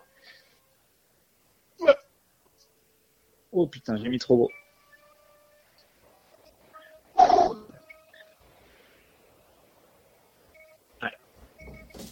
Faire deux minutes à 75%. Tu me dis, hein T'es encore là? Ça va, ça t'a plu? Ah bah j'ai pas écouté, j'étais sorti euh, boire un café. euh, je pense, donc, je euh, pense que ça va te plaire. Il y a une, ri- il y a une richesse assez exceptionnelle. euh, tu sais quoi, ça je Là, je garderai tout aussi. fait. Ah ouais? Ah bah Non, j'écouterai c'est- ça. Ah non, mais je t'ai- je t'ai tout fait. Non, mais vraiment. Ah Je génial. pense, je pense que tu vas, je pense que tu vas pleurer. C'est ta minute de silence, minute de solitude, la plus longue du monde. Bah non parce que je crois que que comme je Stéphane- suis un bon, comme je, comme je suis un bon élève, j'avais, j'avais pas entendu qu'il fallait raccrocher. Et du coup, euh, Bah écoute, je pense que Stéphane, euh, Stéphane tient. Enfin, je vais, je vais, je vais comparer, je vais chronométrer. Et puis, euh, je pensais faire une compilation bientôt des, des minutes de solitude les plus hilarantes. Parce que bah, pour, bah, pour- c'est quoi, c'est, quoi, t'en- t'enregistres ton truc. Tu prends, tu prends juste ces, tu prends juste ces cinq minutes et juste tu les écoutes. Si, s'il te reste cinq minutes. Et tu, et tu me dis ce que t'en as pensé ce soir. Je pense, je pense que tu vas rigoler. Mais peut-être que je me trompe. bah, je, je verrai ce que j'en fais. Mais euh, je- hier, je réfléchissais à faire une compilation et de, de coller en fait des bouts de minutes de solitude les uns aux autres et de pas Ah bah faire un truc linéaire énorme. et de, de coller les gens les uns les autres. Et, euh, et, euh, et voilà, donc ça, ça va me demander un petit peu de temps et un peu de travail, mais c'est un truc que j'adore. Et, euh, et je verrai si je le fais ou pas, mais, euh, mais j'ai pas de doute que c'était euh, que c'était super bien. Voilà. Ah, mais Euh, je me suis, je me suis perdu, quoi. mais c'est pas grave, c'est important. euh, on n'est pas les. Il faut. Enfin, je t'encourage. Je pense que c'est déjà fait, mais je t'encourage à lire euh, Nicolas Bouvier. Et c'était un grand adepte de se perdre en route. Et c'est pas le, c'est pas le premier, c'est pas le dernier à avoir fait ça. Et ça, c'est, Ah, euh, ça fait partie de toute la démarche d'exploration qu'on et enfin qu'on fasse du vélo, du sport ou de la musique ou de la littérature. Les meilleurs moments, c'est qu'on oublie ce qu'on fait. Donc euh, c'est là où on est le plus libre. Donc euh, Ouais, c'est pour ça que je me perds souvent. bon, on s'arrête là. Ouais, prends soin de toi. À Ouais, très vite et merci. merci mille fois. Merci à toi, Ouais, Steven. À à très toi. bientôt. Bisous. Salut. Salut.